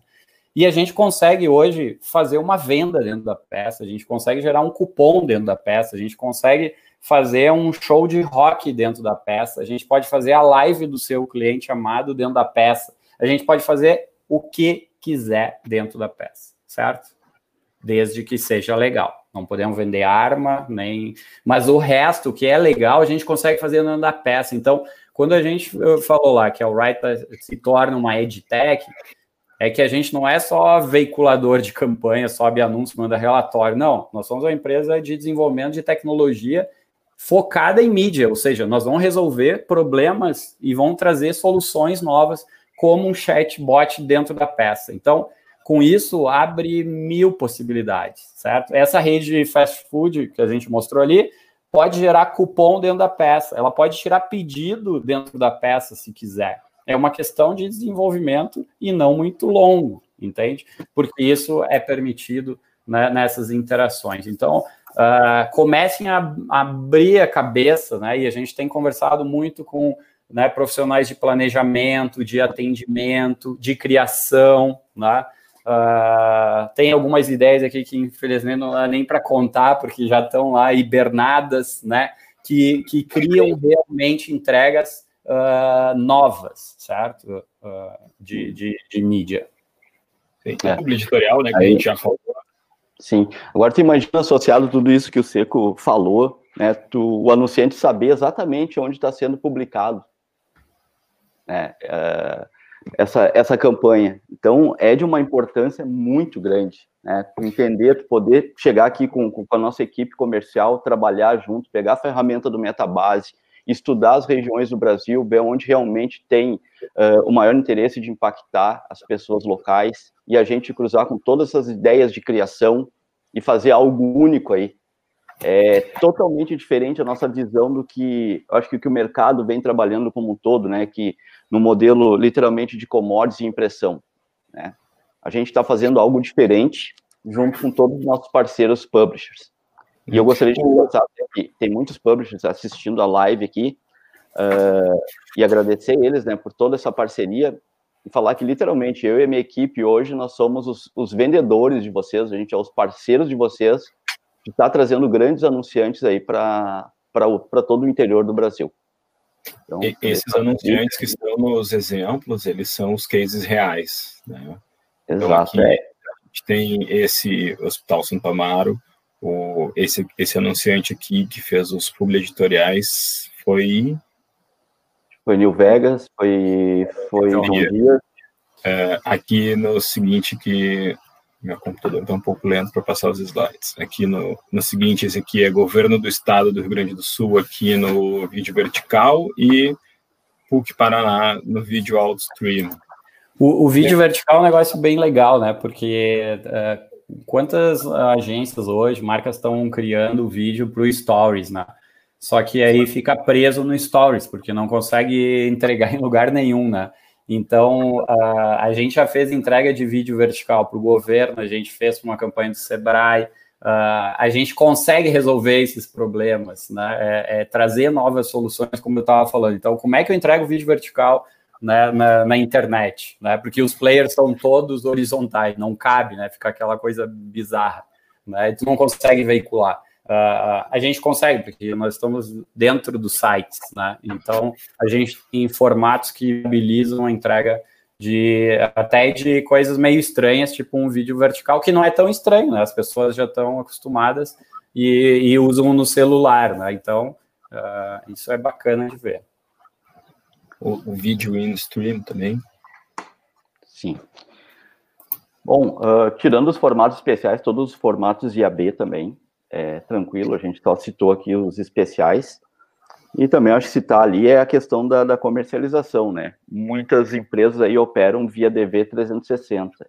E aí vão perguntar, e aí, eu consigo comprar esse formato? Se eu compro dentro do DV? E aí o Seco pode dar a resposta para vocês aí, de como que a é, gente... Já, já, já falei antes, acho que estava emocionado ali aquela hora. É. Mas uh, esse é o ponto né, uh, importante. Eu acho que mais cedo ou mais tarde, eu digo ontem, hoje ou amanhã, todos os anunciantes, assim como todos os veículos, eles precisam se adaptar por um, uma regra geral, que é essa venda automatizada, né? E isso uh, significa ter um entendimento sobre isso, ter parceiros sobre isso, né, para executar isso, aumentar o conhecimento. Então, essa troca né, de informação ela é fundamental, né, conhecer as coisas uh, e aí começar a desenvolver negócios. A gente tem né, casos maravilhosos aí de, de publishers que tiveram um crescimento muito expressivo, né, com a, com a nossa ajuda e, obviamente, com a ajuda dos anunciantes, né, que estão conosco, uh, mas também através desse modelo automatizado, né, e, e às vezes eu não estou falando de qualquer publisher no sentido do tamanho dele, estamos falando de publishers também muito importantes no sentido né, do histórico deles, né, como é o caso do canal rural. Né? Então, essa transformação, quando a gente olha do ponto de vista do anunciante, né, que muito anunciante, muito importante, ainda está se transformando, nós temos também muito publisher importante na região ou no país também em transformação. Uh, e é isso que a gente que a gente tem muito trabalho pela frente para ajudar a, é, a, essa, a esse desenvolvimento. Né? É, mas assim, é, agora eu vou fazer uma pergunta assim para vocês é, explicarem um pouco de forma um pouco mais didática, que é a gente sabe que os grandes anunciantes eles já têm um comprometimento de investimento com o Google. Bom, beleza. Toda esta rede está conectada no Google, então é só direcionar o investimento para esta rede quando quiser fazer uh, mídia regionalizada. Mas tá, mas eu tenho lá, é, eu não sei se eu tô, não sei se minha trading desk, lá o pessoal que faz programática para mim usa o Google ou se usa, não sei, eu não sei o que, que eles usam. E, como eles conseguem acessar essa rede? Como? Boa, boa questão, Fabiano. Inclusive, né, assim, é uma das tarefas que eu tenho feito nos últimos meses é conversar, o, né, o Cris também, com uma série de trading desks, né, e com os anunciantes, né, alguns anunciantes até que já têm seus compromissos, não com o Google, mas com trading desks, para desmistificar um pouquinho uh, esse, né, esse entendimento do que, que é all right e o que, que não é all right. Hoje, se um anunciante está conectado através de uma trading desk, né, ou, ou opera diretamente, ou tem um terceiro, ele tem que ter essa responsabilidade em cobrar onde é que está indo o, o, seu investimento, onde é que está sendo veiculado. Eu acho que esse é uma busca permanente de todos, certo? No momento que ele começa a buscar inventários com determinados uh, qualificadores, né, e aí fica mais fácil ele dizer assim, não, eu quero que você rode na Exame, eu quero que você rode na, na Globo.com mas dificilmente um anunciante vai dizer eu quero que você rode no Fala Barreiras, né? Infelizmente, porque ele não conhece o Fala Barreiras. Se ele conhecesse o Fala Barreiras, ia mudar a visão dele e ele ia dizer assim: eu quero conversar com o Fala Barreiras. Então, o nosso trabalho ele é didático também, porque é, é, tem muita coisa que está oculta no conhecimento e estando oculto, o que, que acontece? Confunde, é, confunde o que é bom e o que é ruim, entende? Tu não, tu não consegue mais. Imagina, tu tem milhares de sites, puxa a lista lá dos sites do Open ou do ou no melhor, no Google Ads lá. Puxa a lista dos domínios. Quem é que vai entrar e vai olhar todos os mil domínios, vai ver o que, que é bom, o que, que é ruim? Quem é que vai ter tempo hoje para olhar se aquilo é uma empresa séria ou se o produtor de conteúdo é de verdade, entende? Viram ali, o primeiro anúncio do Fala Barreiras é do governo do estado. Isso é uma das primeiras coisas que a gente olha quando qualifica um publisher, sabe? É entender, cara, se o governo está anunciando nele, né, uh, o, o cara é alguém, certo? E a gente olha tecnicamente, a gente olha uma série de coisas e vai até até a intimidade ali de a gente conhecer o Osmar e tudo que ele está buscando. Olha que maravilha rodando. E, eu, e o, e o município de Pilão Arcado, né? O município de Pilão Arcado, vocês acham que o pessoal lá acessa o G1, o UOL, o R7, ou o, o, o site que fala o que, que acontece lá no município de Pilão Arcado? É aqui que acontece a notícia sobre Pilão Arcado. E lá o pessoal, todo mundo vai no supermercado, todo mundo vai na loja compra máquina de lavar, geladeira, compra carro. São consumidores, né? Como os da grande cidade que a gente conhece, né? Os de São Paulo, os de Curitiba, Porto Alegre. Só que é, é, é bastante específico, né? É o Oeste Baiano lá, que a gente tem o maior orgulho de mostrar aqui que a gente está com um dos principais parceiros locais. E aí, quando a gente vai olhar, assim, por exemplo, no segmento agro, né? A gente falou aqui do, do agronegócio um pouco. Aqui a gente tem uma visão. Ó. Aqui a gente tem 18 micro-regiões, mesorregiões, que compreendem todo esse oeste do Brasil aqui, ó, que pega desde lá do, da pontinha do Rio Grande do Sul, a criação de gado, passa pela produção da soja, vai subindo, né, a produção da soja entra no Mato Grosso do Sul, onde o pessoal tem uma alta criação de gado e volta para a produção da soja no Mato Grosso. Então é o Brasil da soja e do gado, né? É o Brasil que hoje que mais exporta, né? É, é, a gente tem aqui, ó, 48%, 49% dessa população dentro né, de publishers que são os publishers locais, né, o CGN lá de Cascavel, o Bonde de, de Londrina, né, Rádio Irapuru de Passo Fundo, Media News, Folha Max, todos esses aí de, da região ali de Cuiabá, o Correio do Povo, Diário de Santa Maria, ou seja, vai achar esses sites lá no Google AdSense. É, e aí tem, tem uma questão assim para vocês entenderem como é que acontece o trabalho nosso com o publisher na priorização da entrega, certo? Uh, a gente recebeu agora, minutos atrás, um PI, certo? Esse cara que fez uma compra da Alright, ele vai derrubar todos os anunciantes que entrariam pelo AdSense, pelo Open, pelo, sei lá, rede de vídeo tal, e ele vai ter prioridade e ele vai fazer a entrega. Por quê? Ele está pagando por isso, ele está uh, ah, gerando um CPM priorizado para que ele fale com a audiência uh, de uma forma né, uh, garantida, tá?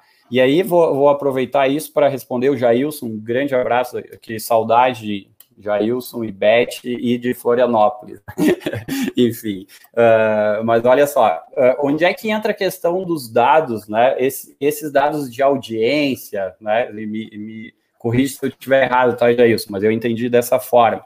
Os dados de interesse, né? O, o, o outro jeito de olhar além da regionalização a gente não está abrindo mão dessa, dessa identificação de usuário, tá? Mas a gente está preparando para o próximo passo. O que, que, é o próximo passo? O Fabiano colocou no início que os cookies vão morrer, certo? Quando o cookie morre, é, eu não consigo mais trabalhar o remarketing como eu trabalho hoje, eu não consigo mais usar uma, uma, uma DMP com aquele interesse em cabelo cacheado, não sei o que, que é um dado terceiro. O que, que eu vou ter que fazer ali depois de dobrar a esquina, tá? Como anunciante. Eu vou ter que buscar ambientes que tenham informações sobre esse tipo de conteúdo e esse tipo de usuário, certo? E ao right, enquanto nós estamos falando aqui para vocês investirem na rede que é segura e que fala com a comunidade com credibilidade, em paralelo nós estamos com os publishers fazendo um trabalho de categorização de conteúdo num nível que ele independe de cookie, que ele independe de terceiros, ou seja, onde é que está todo o conteúdo que fala sobre educação nesses 300 sites? Onde é que estão os conteúdos de agronegócio e de soja em todos os 300 sites do Brasil inteiro? E aí nós vamos entregar a contextualização ideal, que é o conteúdo certo que tu quer falar, na região certa que tu quer falar, e aí tu vai fazer uma abordagem de segmentação, talvez de idade ou de outros comportamentos que uh, façam sentido. Só que esse outro comportamento ele vai se dar a partir daquela palavrinha mágica que é o first party, né? que é um dado próprio. E isso precisa evoluir bastante o mercado, certo? Então, quando a gente olha os próximos cinco anos, próximos dois, e entra a LGPD e o fim de cookie, todos nós, e nós somos all right, são vocês agências, os anunciantes, os publishers, o cara da esquina, todo mundo vai ter que se desenvolver para esse novo modelo.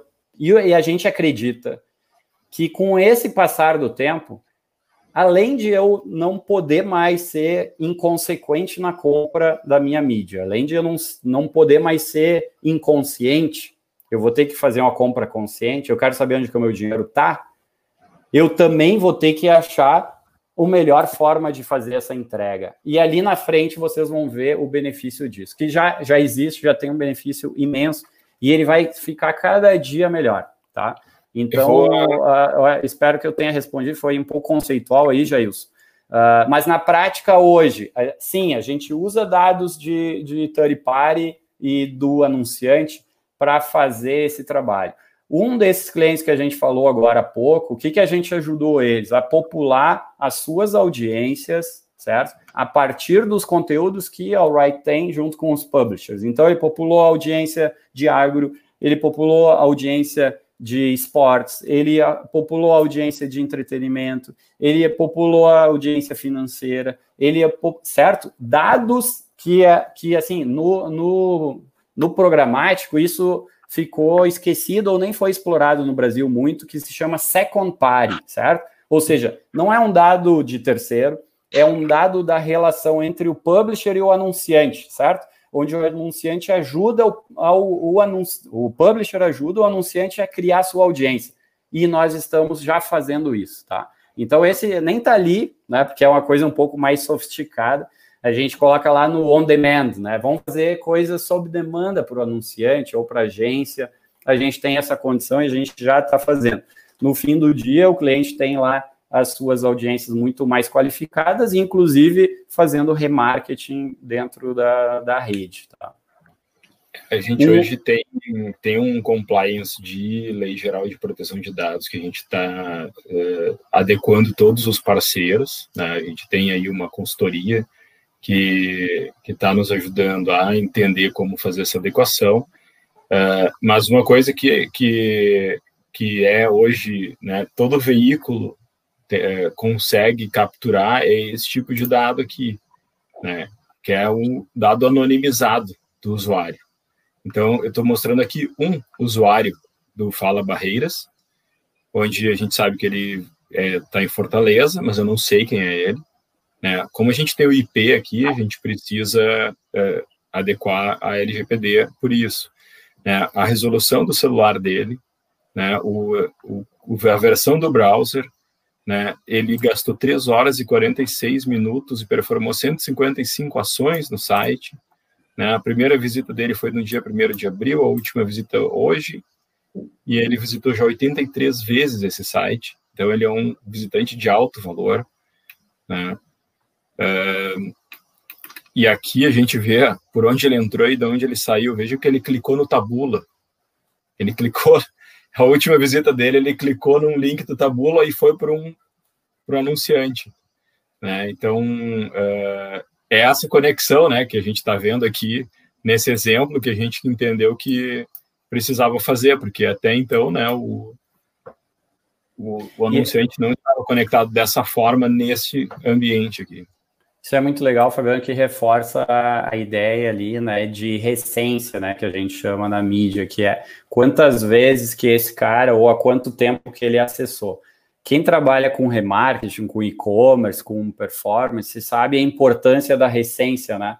Se tu tá falando com esse cara o tempo inteiro, ou quem, quem constrói marca, uh, tu consegue mandar uma mensagem hoje, uma mensagem semana que vem, esse cara tá ali entende? A, a, característica do local news tem esse poder que a gente precisa entender aqui como planner de mídia e marketing. Uh, se o cara tá vindo toda hora, velho, eu consigo construir um, uma conversa muito diferente de fazer um impacto hoje, não sei quando, não sei quando, porque eu sei que ele volta ali.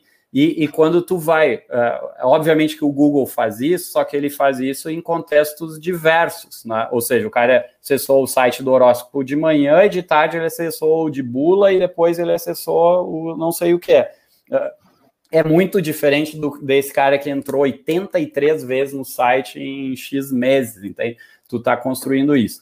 Outro case que eu queria colocar que é muito bacana, que a gente está fazendo nesse momento, para vocês entenderem até onde a gente pode ajudar, a gente está com, com uma. Com, é um publisher que está se tornando anunciante, porque ele quer gerar tráfego para suas páginas, para gerar conversão dele, uh, que ele é um, um comparador de preços, beleza? O que, que a Alright está fazendo com ele? A gente está fazendo todo um cookie pool, né? Que é criar essas audiências uh, da audiência dele.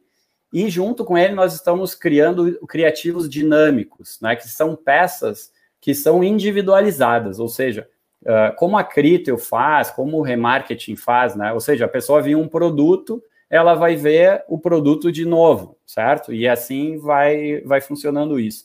E hoje a gente está trabalhando com ele, uh, reduzindo uma série de custos externos que se teria no modelo tradicional. Quando a gente conversou com esse cliente, ele disse: Puxa vida, cinco minutos vocês entenderam o que eu preciso. Eu fiquei, eu fiz três calls já com um fornecedor lá, até agora eles não entenderam o que, que precisa fazer. Então, assim, eu, eu reforço o que o Cris falou. Cara, a gente tem uma estrada aí, a gente sabe atalhar os caminhos e, e conhece e vai poder ajudar vocês, uh, anunciantes aí, a, a, gerar resultado. Esse, esse é o grande recado.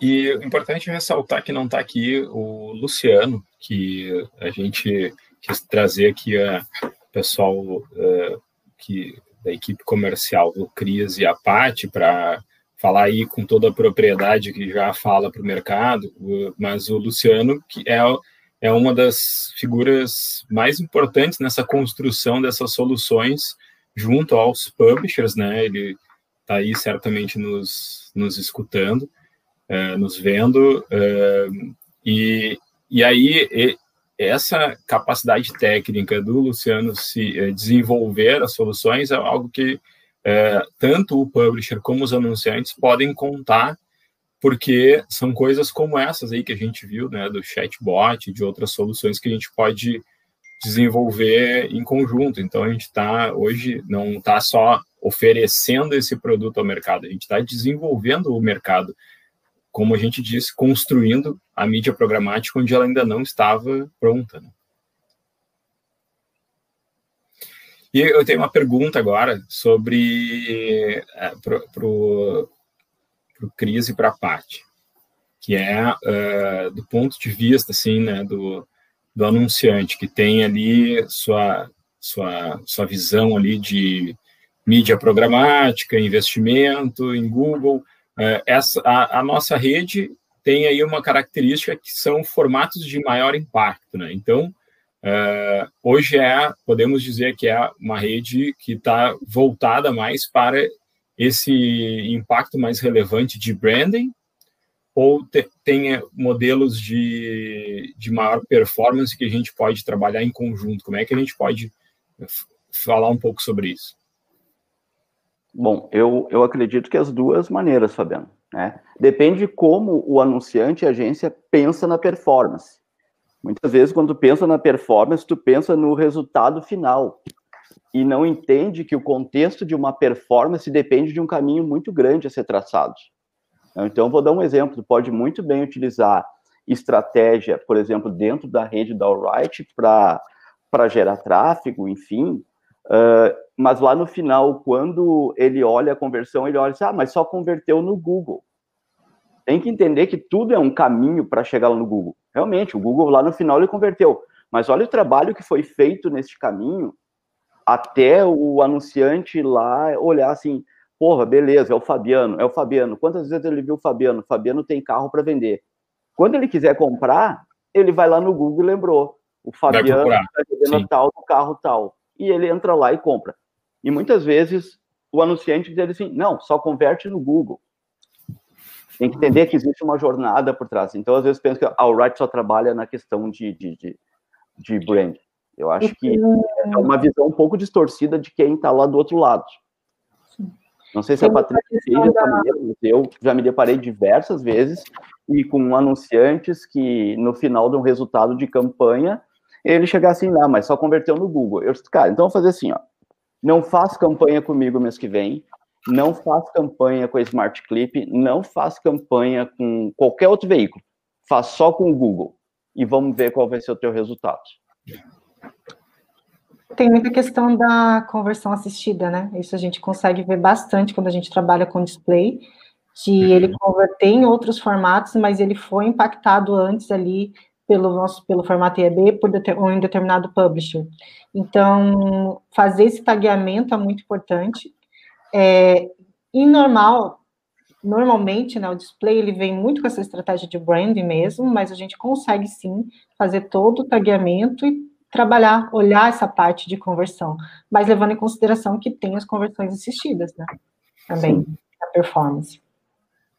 Com certeza, assim como a gente deu o exemplo ali para vocês do, uh, do próprio chatbot dentro da peça, que dependendo da estratégia, pode gerar um bom resultado. Beleza, deixa eu ver se o pessoal andou perguntando aqui. Eu vi que teve uh, o Jailson, a gente já comentou, até depois o Jailson mandou depois uma mensagem no WhatsApp aqui comentando sobre o momento, né? A gente tem como ajustar a campanha em horários específicos, né? Criativos diferentes para horários diferentes, né? E a gente pode tranquilamente fazer isso. Teve aqui também. Acho que assim, Pessoal... a gente, né, até falando essa coisa de jornada, né? Uh, essa entrega, ela, ela segue com, com todas as capacidades, né, da, das plataformas de, de compra programática. Então, uh, conectar DMP, conectar né, outros dados, conectar DCO, uh, ah, enfim. Então, essa história da jornada que muda o criativo conforme a jornada, tudo isso tá, uh, é possível, entende? Isso são camadas sofisticadas em cima desse inventário. Né? Hoje a ideia era mais a gente falar que inventário é esse, por que levar em consideração esse inventário? E isso não é abrir mão das tecnologias de, de mídia, de entrega de mídia, pelo contrário. Então, não pode ter essa confusão, certo? Que, ah, estamos abrindo mão de dados, de hipersegmentação, uh, ou de entrega né, dinâmica. Não, é, tudo isso está contido, obviamente que vem depois de um filtro né, uh, de segurança e de entrega uh, contextualizada. A partir disso, a gente coloca todos todos esses elementos. Né? Falando em tecnologia, que a Cássia, que. Ah, deixa eu responder para a Cássia, eu adoro responder sobre água. É, pessoal, eu já estou virando fazendeiro de tanto que eu cuido de água. Olha aí o Henrique. Oi, Henrique. Sempre eu falo de Tapejara, Henrique. Pode falar lá para o pessoal. Tapejara é Rio Grande. Né? Quer fazer a nossa representação. Hoje não estamos trabalhando ainda com esse modelo de representação. A gente pode conversar sobre as possibilidades. Não entendi muito bem se ele tem clientes para nos trazer. A Beth sempre Ô, aqui Betinho. presente. Bom, quero responder para Cássia. Cássia, sobre agro, nossa, vale Não muito. deixar de mencionar o Pedro aqui, que o, o Pedro. Pedro conhecia ou conhecia a ferramenta? O Pedro gosta Pedro, pelo amor de Deus, né, Pedro? Tô, tô te devendo um hambúrguer com fritas aí. A Bárbara comentou que a gente usou muito bem a foto do chafariz com vinho para o apelo aí da, da nossa apresentação. Mas coloca ali o, a Cassi para o nosso amigo. É, então, respondendo para a Cassi, além de, do, da, da, da rede da Alright, os formatos que tem todo o fit de negócio com agro, a gente tem outras ferramentas aí bem legais para te mostrar daí numa call, que são ferramentas que mapeia todo o Brasil, por exemplo, mostrando cultura de plantio em cada região do Brasil, inclusive tamanho de hectares e percentual de, de tamanhos de hectares por região. Então, com essa outra ferramenta que a gente tem, dá para fazer um, uma estratégia de mídia assim sensacional para o mercado de agro. Então, assim, entra em contato com a gente, meu, tem o maior prazer em te mostrar tudo o que pode ser feito ali no agro. É, o agro até, Fabiano, se tu conseguir abrir, ou, ou deixa eu te mandar o link, que é uh, um trabalho que a gente fez uh, bastante profundo para entender nas regiões do, do Brasil, cidade a cidade, uh, onde é que está a produção agrícola, né, por cultura. Então, por exemplo, né, o Henrique lá, querido de Tapejara, né, o que, que, se produz em Tapejara, né? uh, qual o tamanho das propriedades, né? e a gente, né, nessa análise de dados, né, a partir dessa análise de dados, a gente cruza isso com aquele mapa de audiência que vocês viram mais cedo ali. Quem não viu, volta depois na live e acompanha.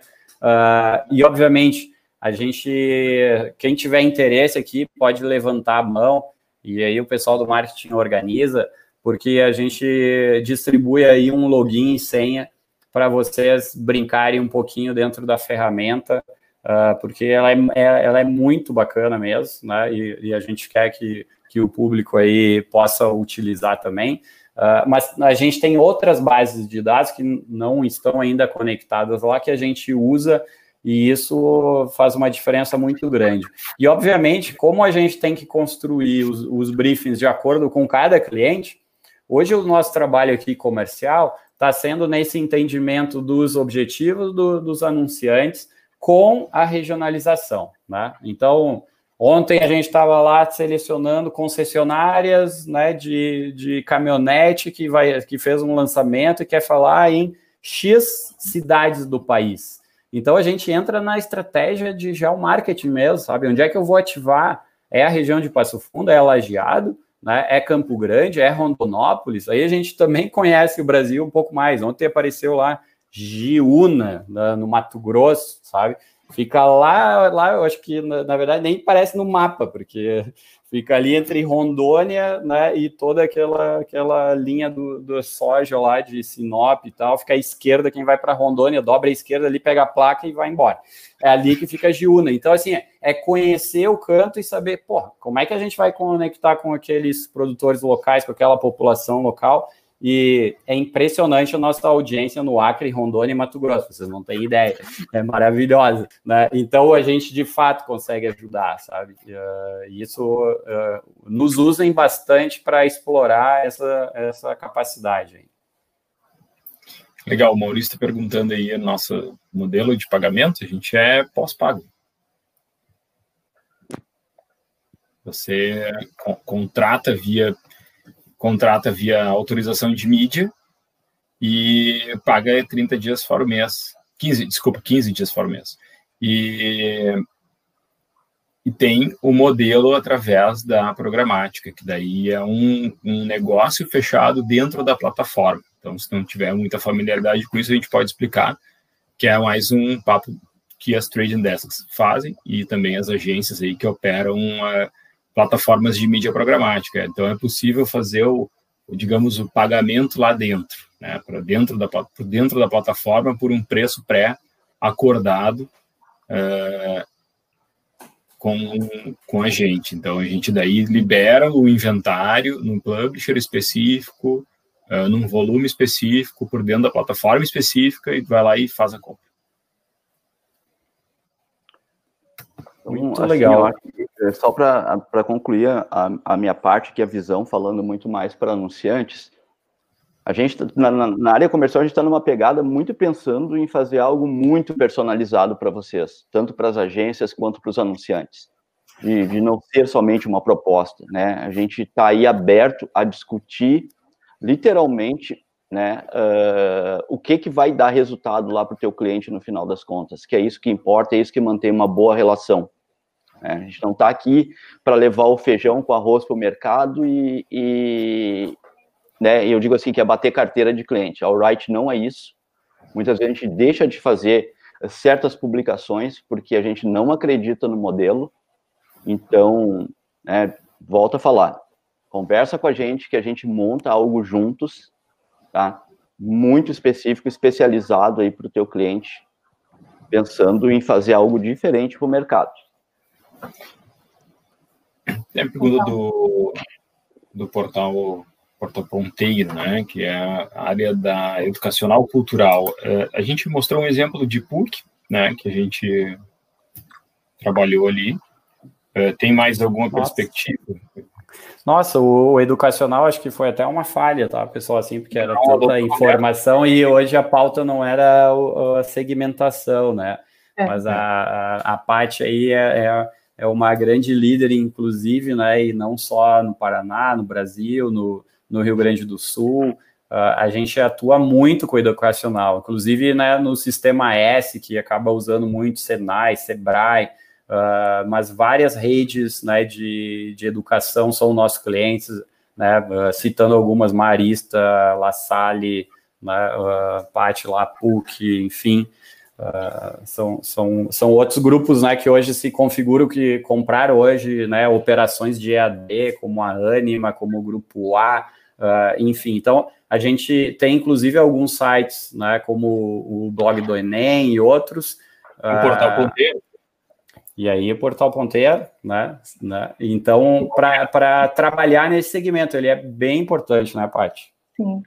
É, na verdade, PUC agora, a última campanha virou case, né? Eles nos autorizaram também para transformar isso em case, devido aos resultados que a gente entregou acima da média, tanto em conversão final quanto CTR. A gente acabou não falando sobre CTR viewability da nossa rede, mas é acima da média, né? A gente tem hoje um CTR acima de 0,6% e um viability acima de 70%. É um, é 0,60, tá? O 6 é, é 60, é, não é 0,06, é 0,60%. Exatamente. É, quando eu fiz a pergunta sobre performance, eu achei que vocês iam tocar nesse ponto, porque é a performance do branding, né? 70% de viewability. É, hoje a gente tem uma média de 50%, né? No mercado. É. Exatamente. Às vezes até menos que isso, né? A gente vê campanhas aí com média de 0,30 e a gente entrega aí as bem assim, é, principalmente se, se, trabalha no Open, né? O pessoal que trabalha com, que está ali nas campanhas digitais sabe que é isso que entrega. E a gente está entregando. Traduzindo, pessoal, é, 70% dos anúncios não apareceram na tela do usuário. Eles carregaram lá embaixo, na outra aba. Verdade, verdade. É, e, e, e, boa parte, eu acho que isso é reforçando esse ponto, né? Que a gente tem se colocado muito, especialmente para o anunciante hoje que já está comprando via programática, né? Então a nossa atuação é do lado do, do vendedor, do seller, mas vale isso da mesma coisa quando você nos contrata tradicionalmente via API. Como a gente está do lado né, do publisher ali, um dos trabalhos iniciais que a gente faz com ele é melhorar essas médias de viewability, certo? Não adianta ele ter um monte de banner, porque isso reduz a média dele e acaba valorizando menos o inventário. E ninguém quer comprar hoje uma impressão que não é vista por ninguém, porque não faz sentido. Né? Então, essa taxa ela já é, por default, uma exigência nossa para o publisher. Quando a gente ainda. Isso para trabalhar no Open, tipo, compra quem quiser, qualquer hora da madrugada. Quando a gente vai para trabalhar na venda direta aqui, né, garantida, que é o que a gente está falando para vocês, o nosso sarrafo aumenta ainda mais, porque a gente já passa do, do, do mínimo buscando performance ainda maior. Né? Então, tem campanhas que a gente busca 80%, campanha de vídeo é mais de 90%. Uh, ah, e qual que é o resultado disso? Por obviedade, um CTR muito maior do que a média. Por quê? Quem é que clica um banner que não é visto a não ser um robô? Ninguém vai clicar, certo? Então, uma peça de mídia para ser clicada, ela precisa estar na tela, senão ela não vai engajar. Né? Então, o resultado de CTR, além de, obviamente, estar num contexto favorável, é estar em banners e vídeos que são entregues, são vistos. Né? Esse não, não tem milagre.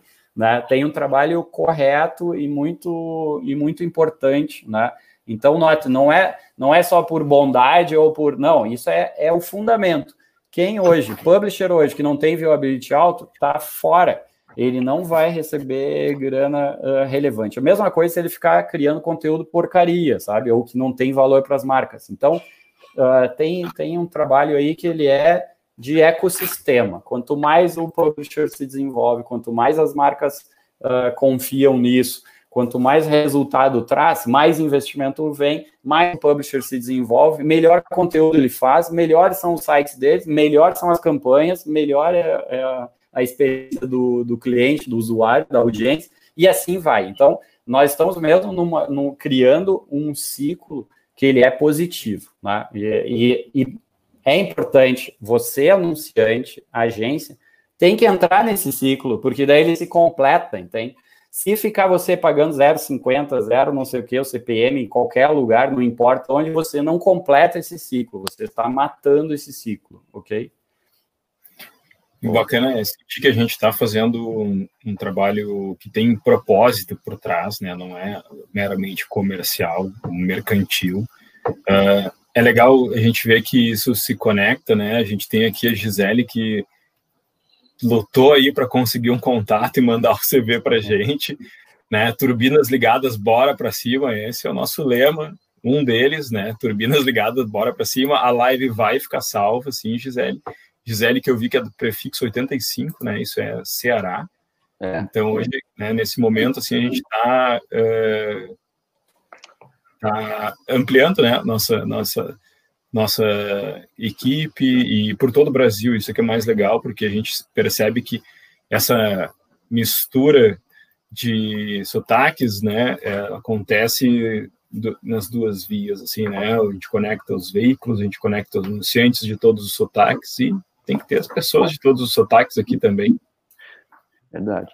Bom, eu acho que a Beth está na live, eu quero só mandar um, um recado. Beth, eu falei que a gente ia construir essa ponte, né? E que a gente ia resolver essa solução do mercado, que sempre foi uma dúvida que tu sempre pilhou na tua cabeça toda vez que a gente fazia campanha no modelo de programática e tu batia sempre o pé. Eu não tô vendo o anúncio, eu não fui impactado, o cliente não viu o anúncio, ele não foi impactado, ele tá me cobrando. Tira um print da tela e me manda.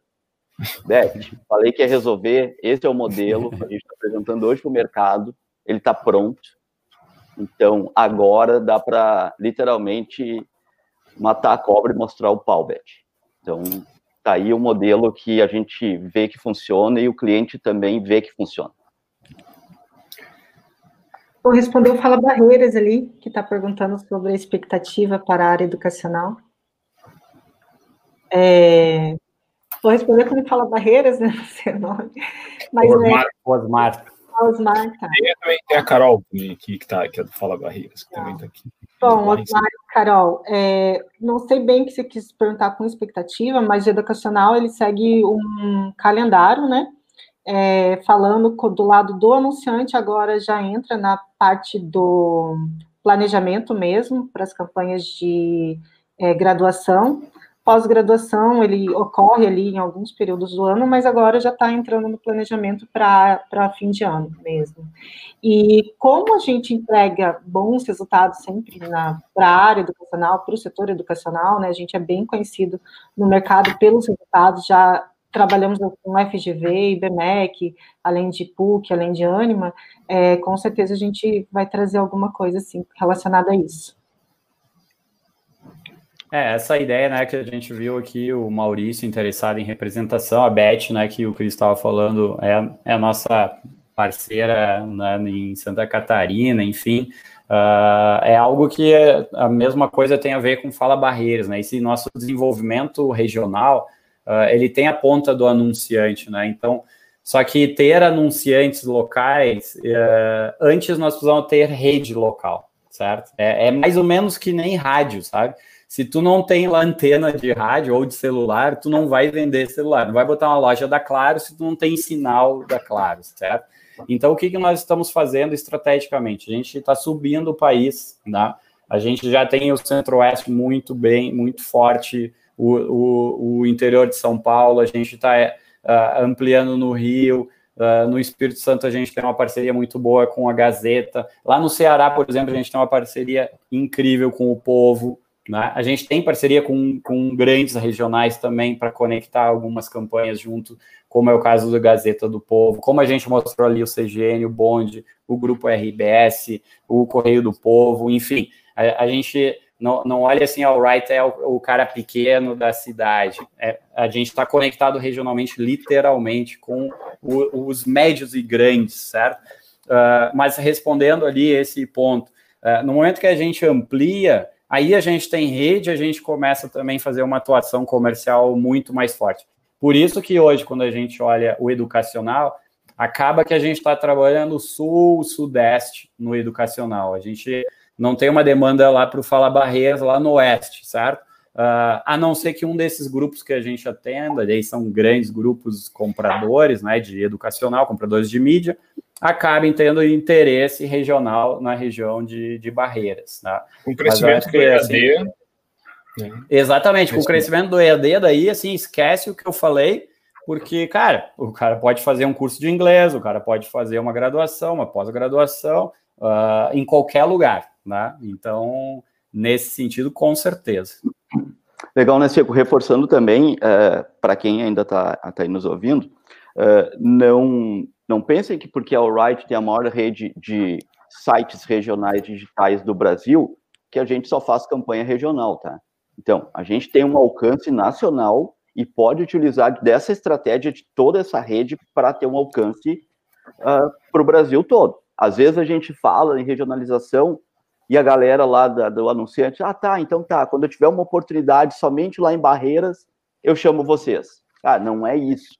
Tá? Não, Bahia todo, todo o Nordeste. A gente é a solução para isso, mas a gente é a nível nacional. Então, se tem uma campanha, um exemplo, uma campanha da Ford a nível nacional, a gente pode entregar para todo o Brasil num contexto regional. Então, essa percepção, às vezes, é, é bom explicar. Perfeito. Muito além. Sim. Perfeito. É, porque a gente tem também parceiros que são nacionais, né? Como os verticais, mix de séries, canal, canal rural, revista Seleções, Medicina Net. São verticais que têm alcance nacional hoje e tem alguns parceiros regionais que estão tendo um alcance nacional por conta de uma orientação né, que a gente vem uh, fazendo em relação a SEO, né, ou seja, a produção de conteúdo verticalizado, isso que o, que o Osmar está falando ali, de continuemos então com os artigos educacionais. Esses artigos educacionais eles podem ser encontrados pelo, por uma audiência do Brasil inteiro, né? Então Exato, isso também é... cara de Curitiba pode consumir o, o Fala Barreiras num conteúdo educacional, com certeza.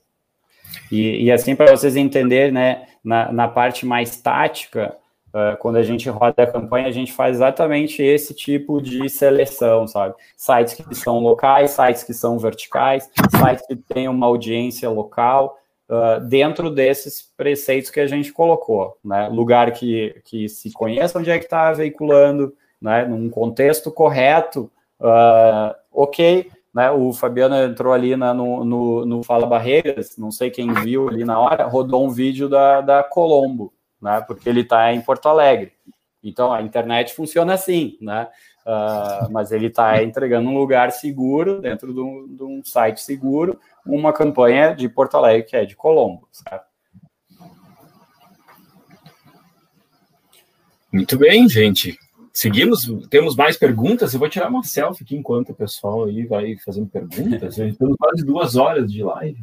Eu acho que tá mais é para o happy hour agora do que para perguntas, né, pessoal? Bravos aqui, 35 aqui ao, ao vivo, não sei quantos mais nos outros canais.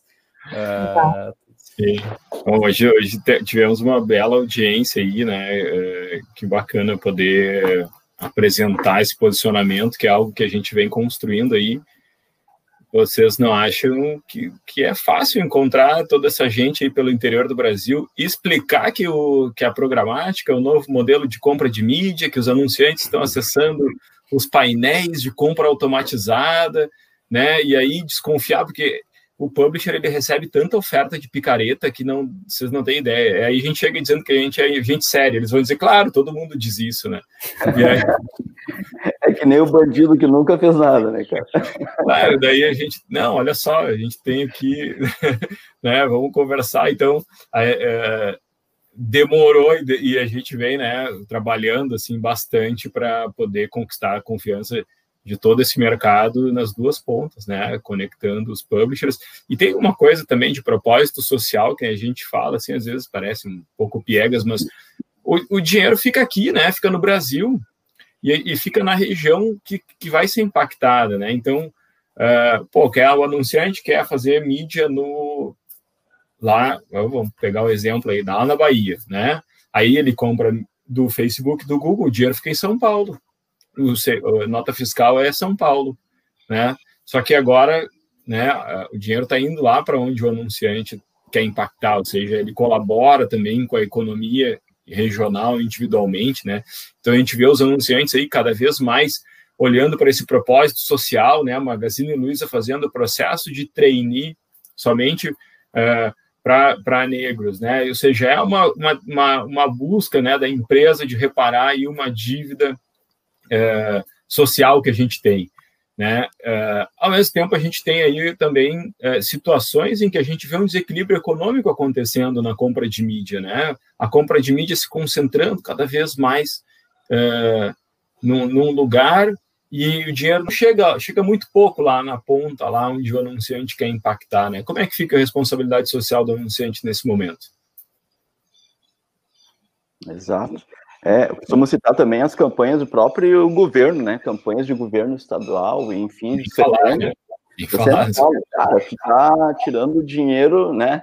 literalmente ali para da população fazer campanha, faz com que esse dinheiro circule de volta no teu estado, né? Ou seja, tu retoma uma parte dele em impostos ainda. É, é muito claro, assim. Sim.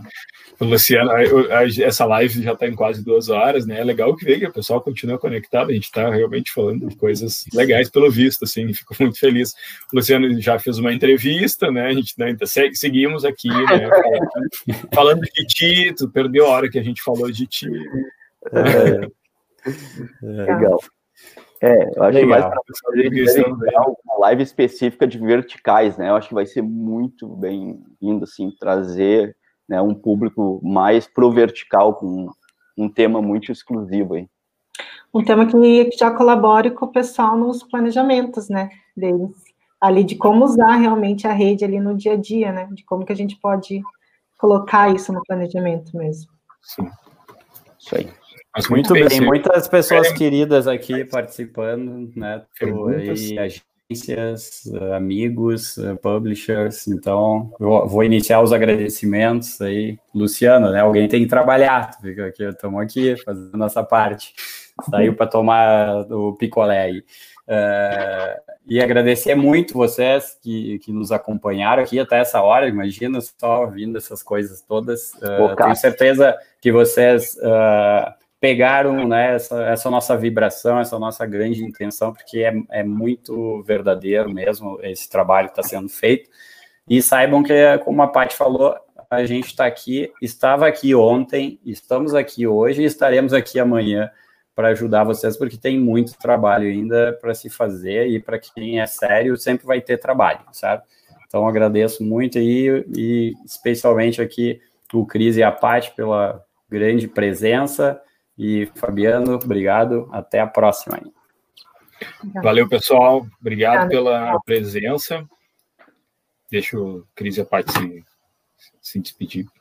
Queria, queria dar um beijo, mandar um beijo aqui, vou aproveitar, mandar um beijo para a Cassi, que eu sempre falo com ela mais uma vez, para o Pedro, que eu vi ali, até citei, Pedro adora a estratégia de recência, sempre vinha com essas abordagens para mim, né? Valeu, pessoal, obrigadão pela tarde com a gente. Bom, eu quero dizer que agora a Cássia vai falar comigo, tá, Patrícia? Hum, tá bom. Ô, Cássio, fala comigo, pode mandar um e-mail e a gente vai conversar. É, galera, é. agradecer é. imensamente vocês, né, anunciantes, agências e publishers. E, cara, a gente está junto aí para contribuir no que for preciso, né? Então, entre em contato com a gente, tendo qualquer dúvida ou oportunidade aí, extremamente abertos aí a contribuir. Tá bom? Obrigado.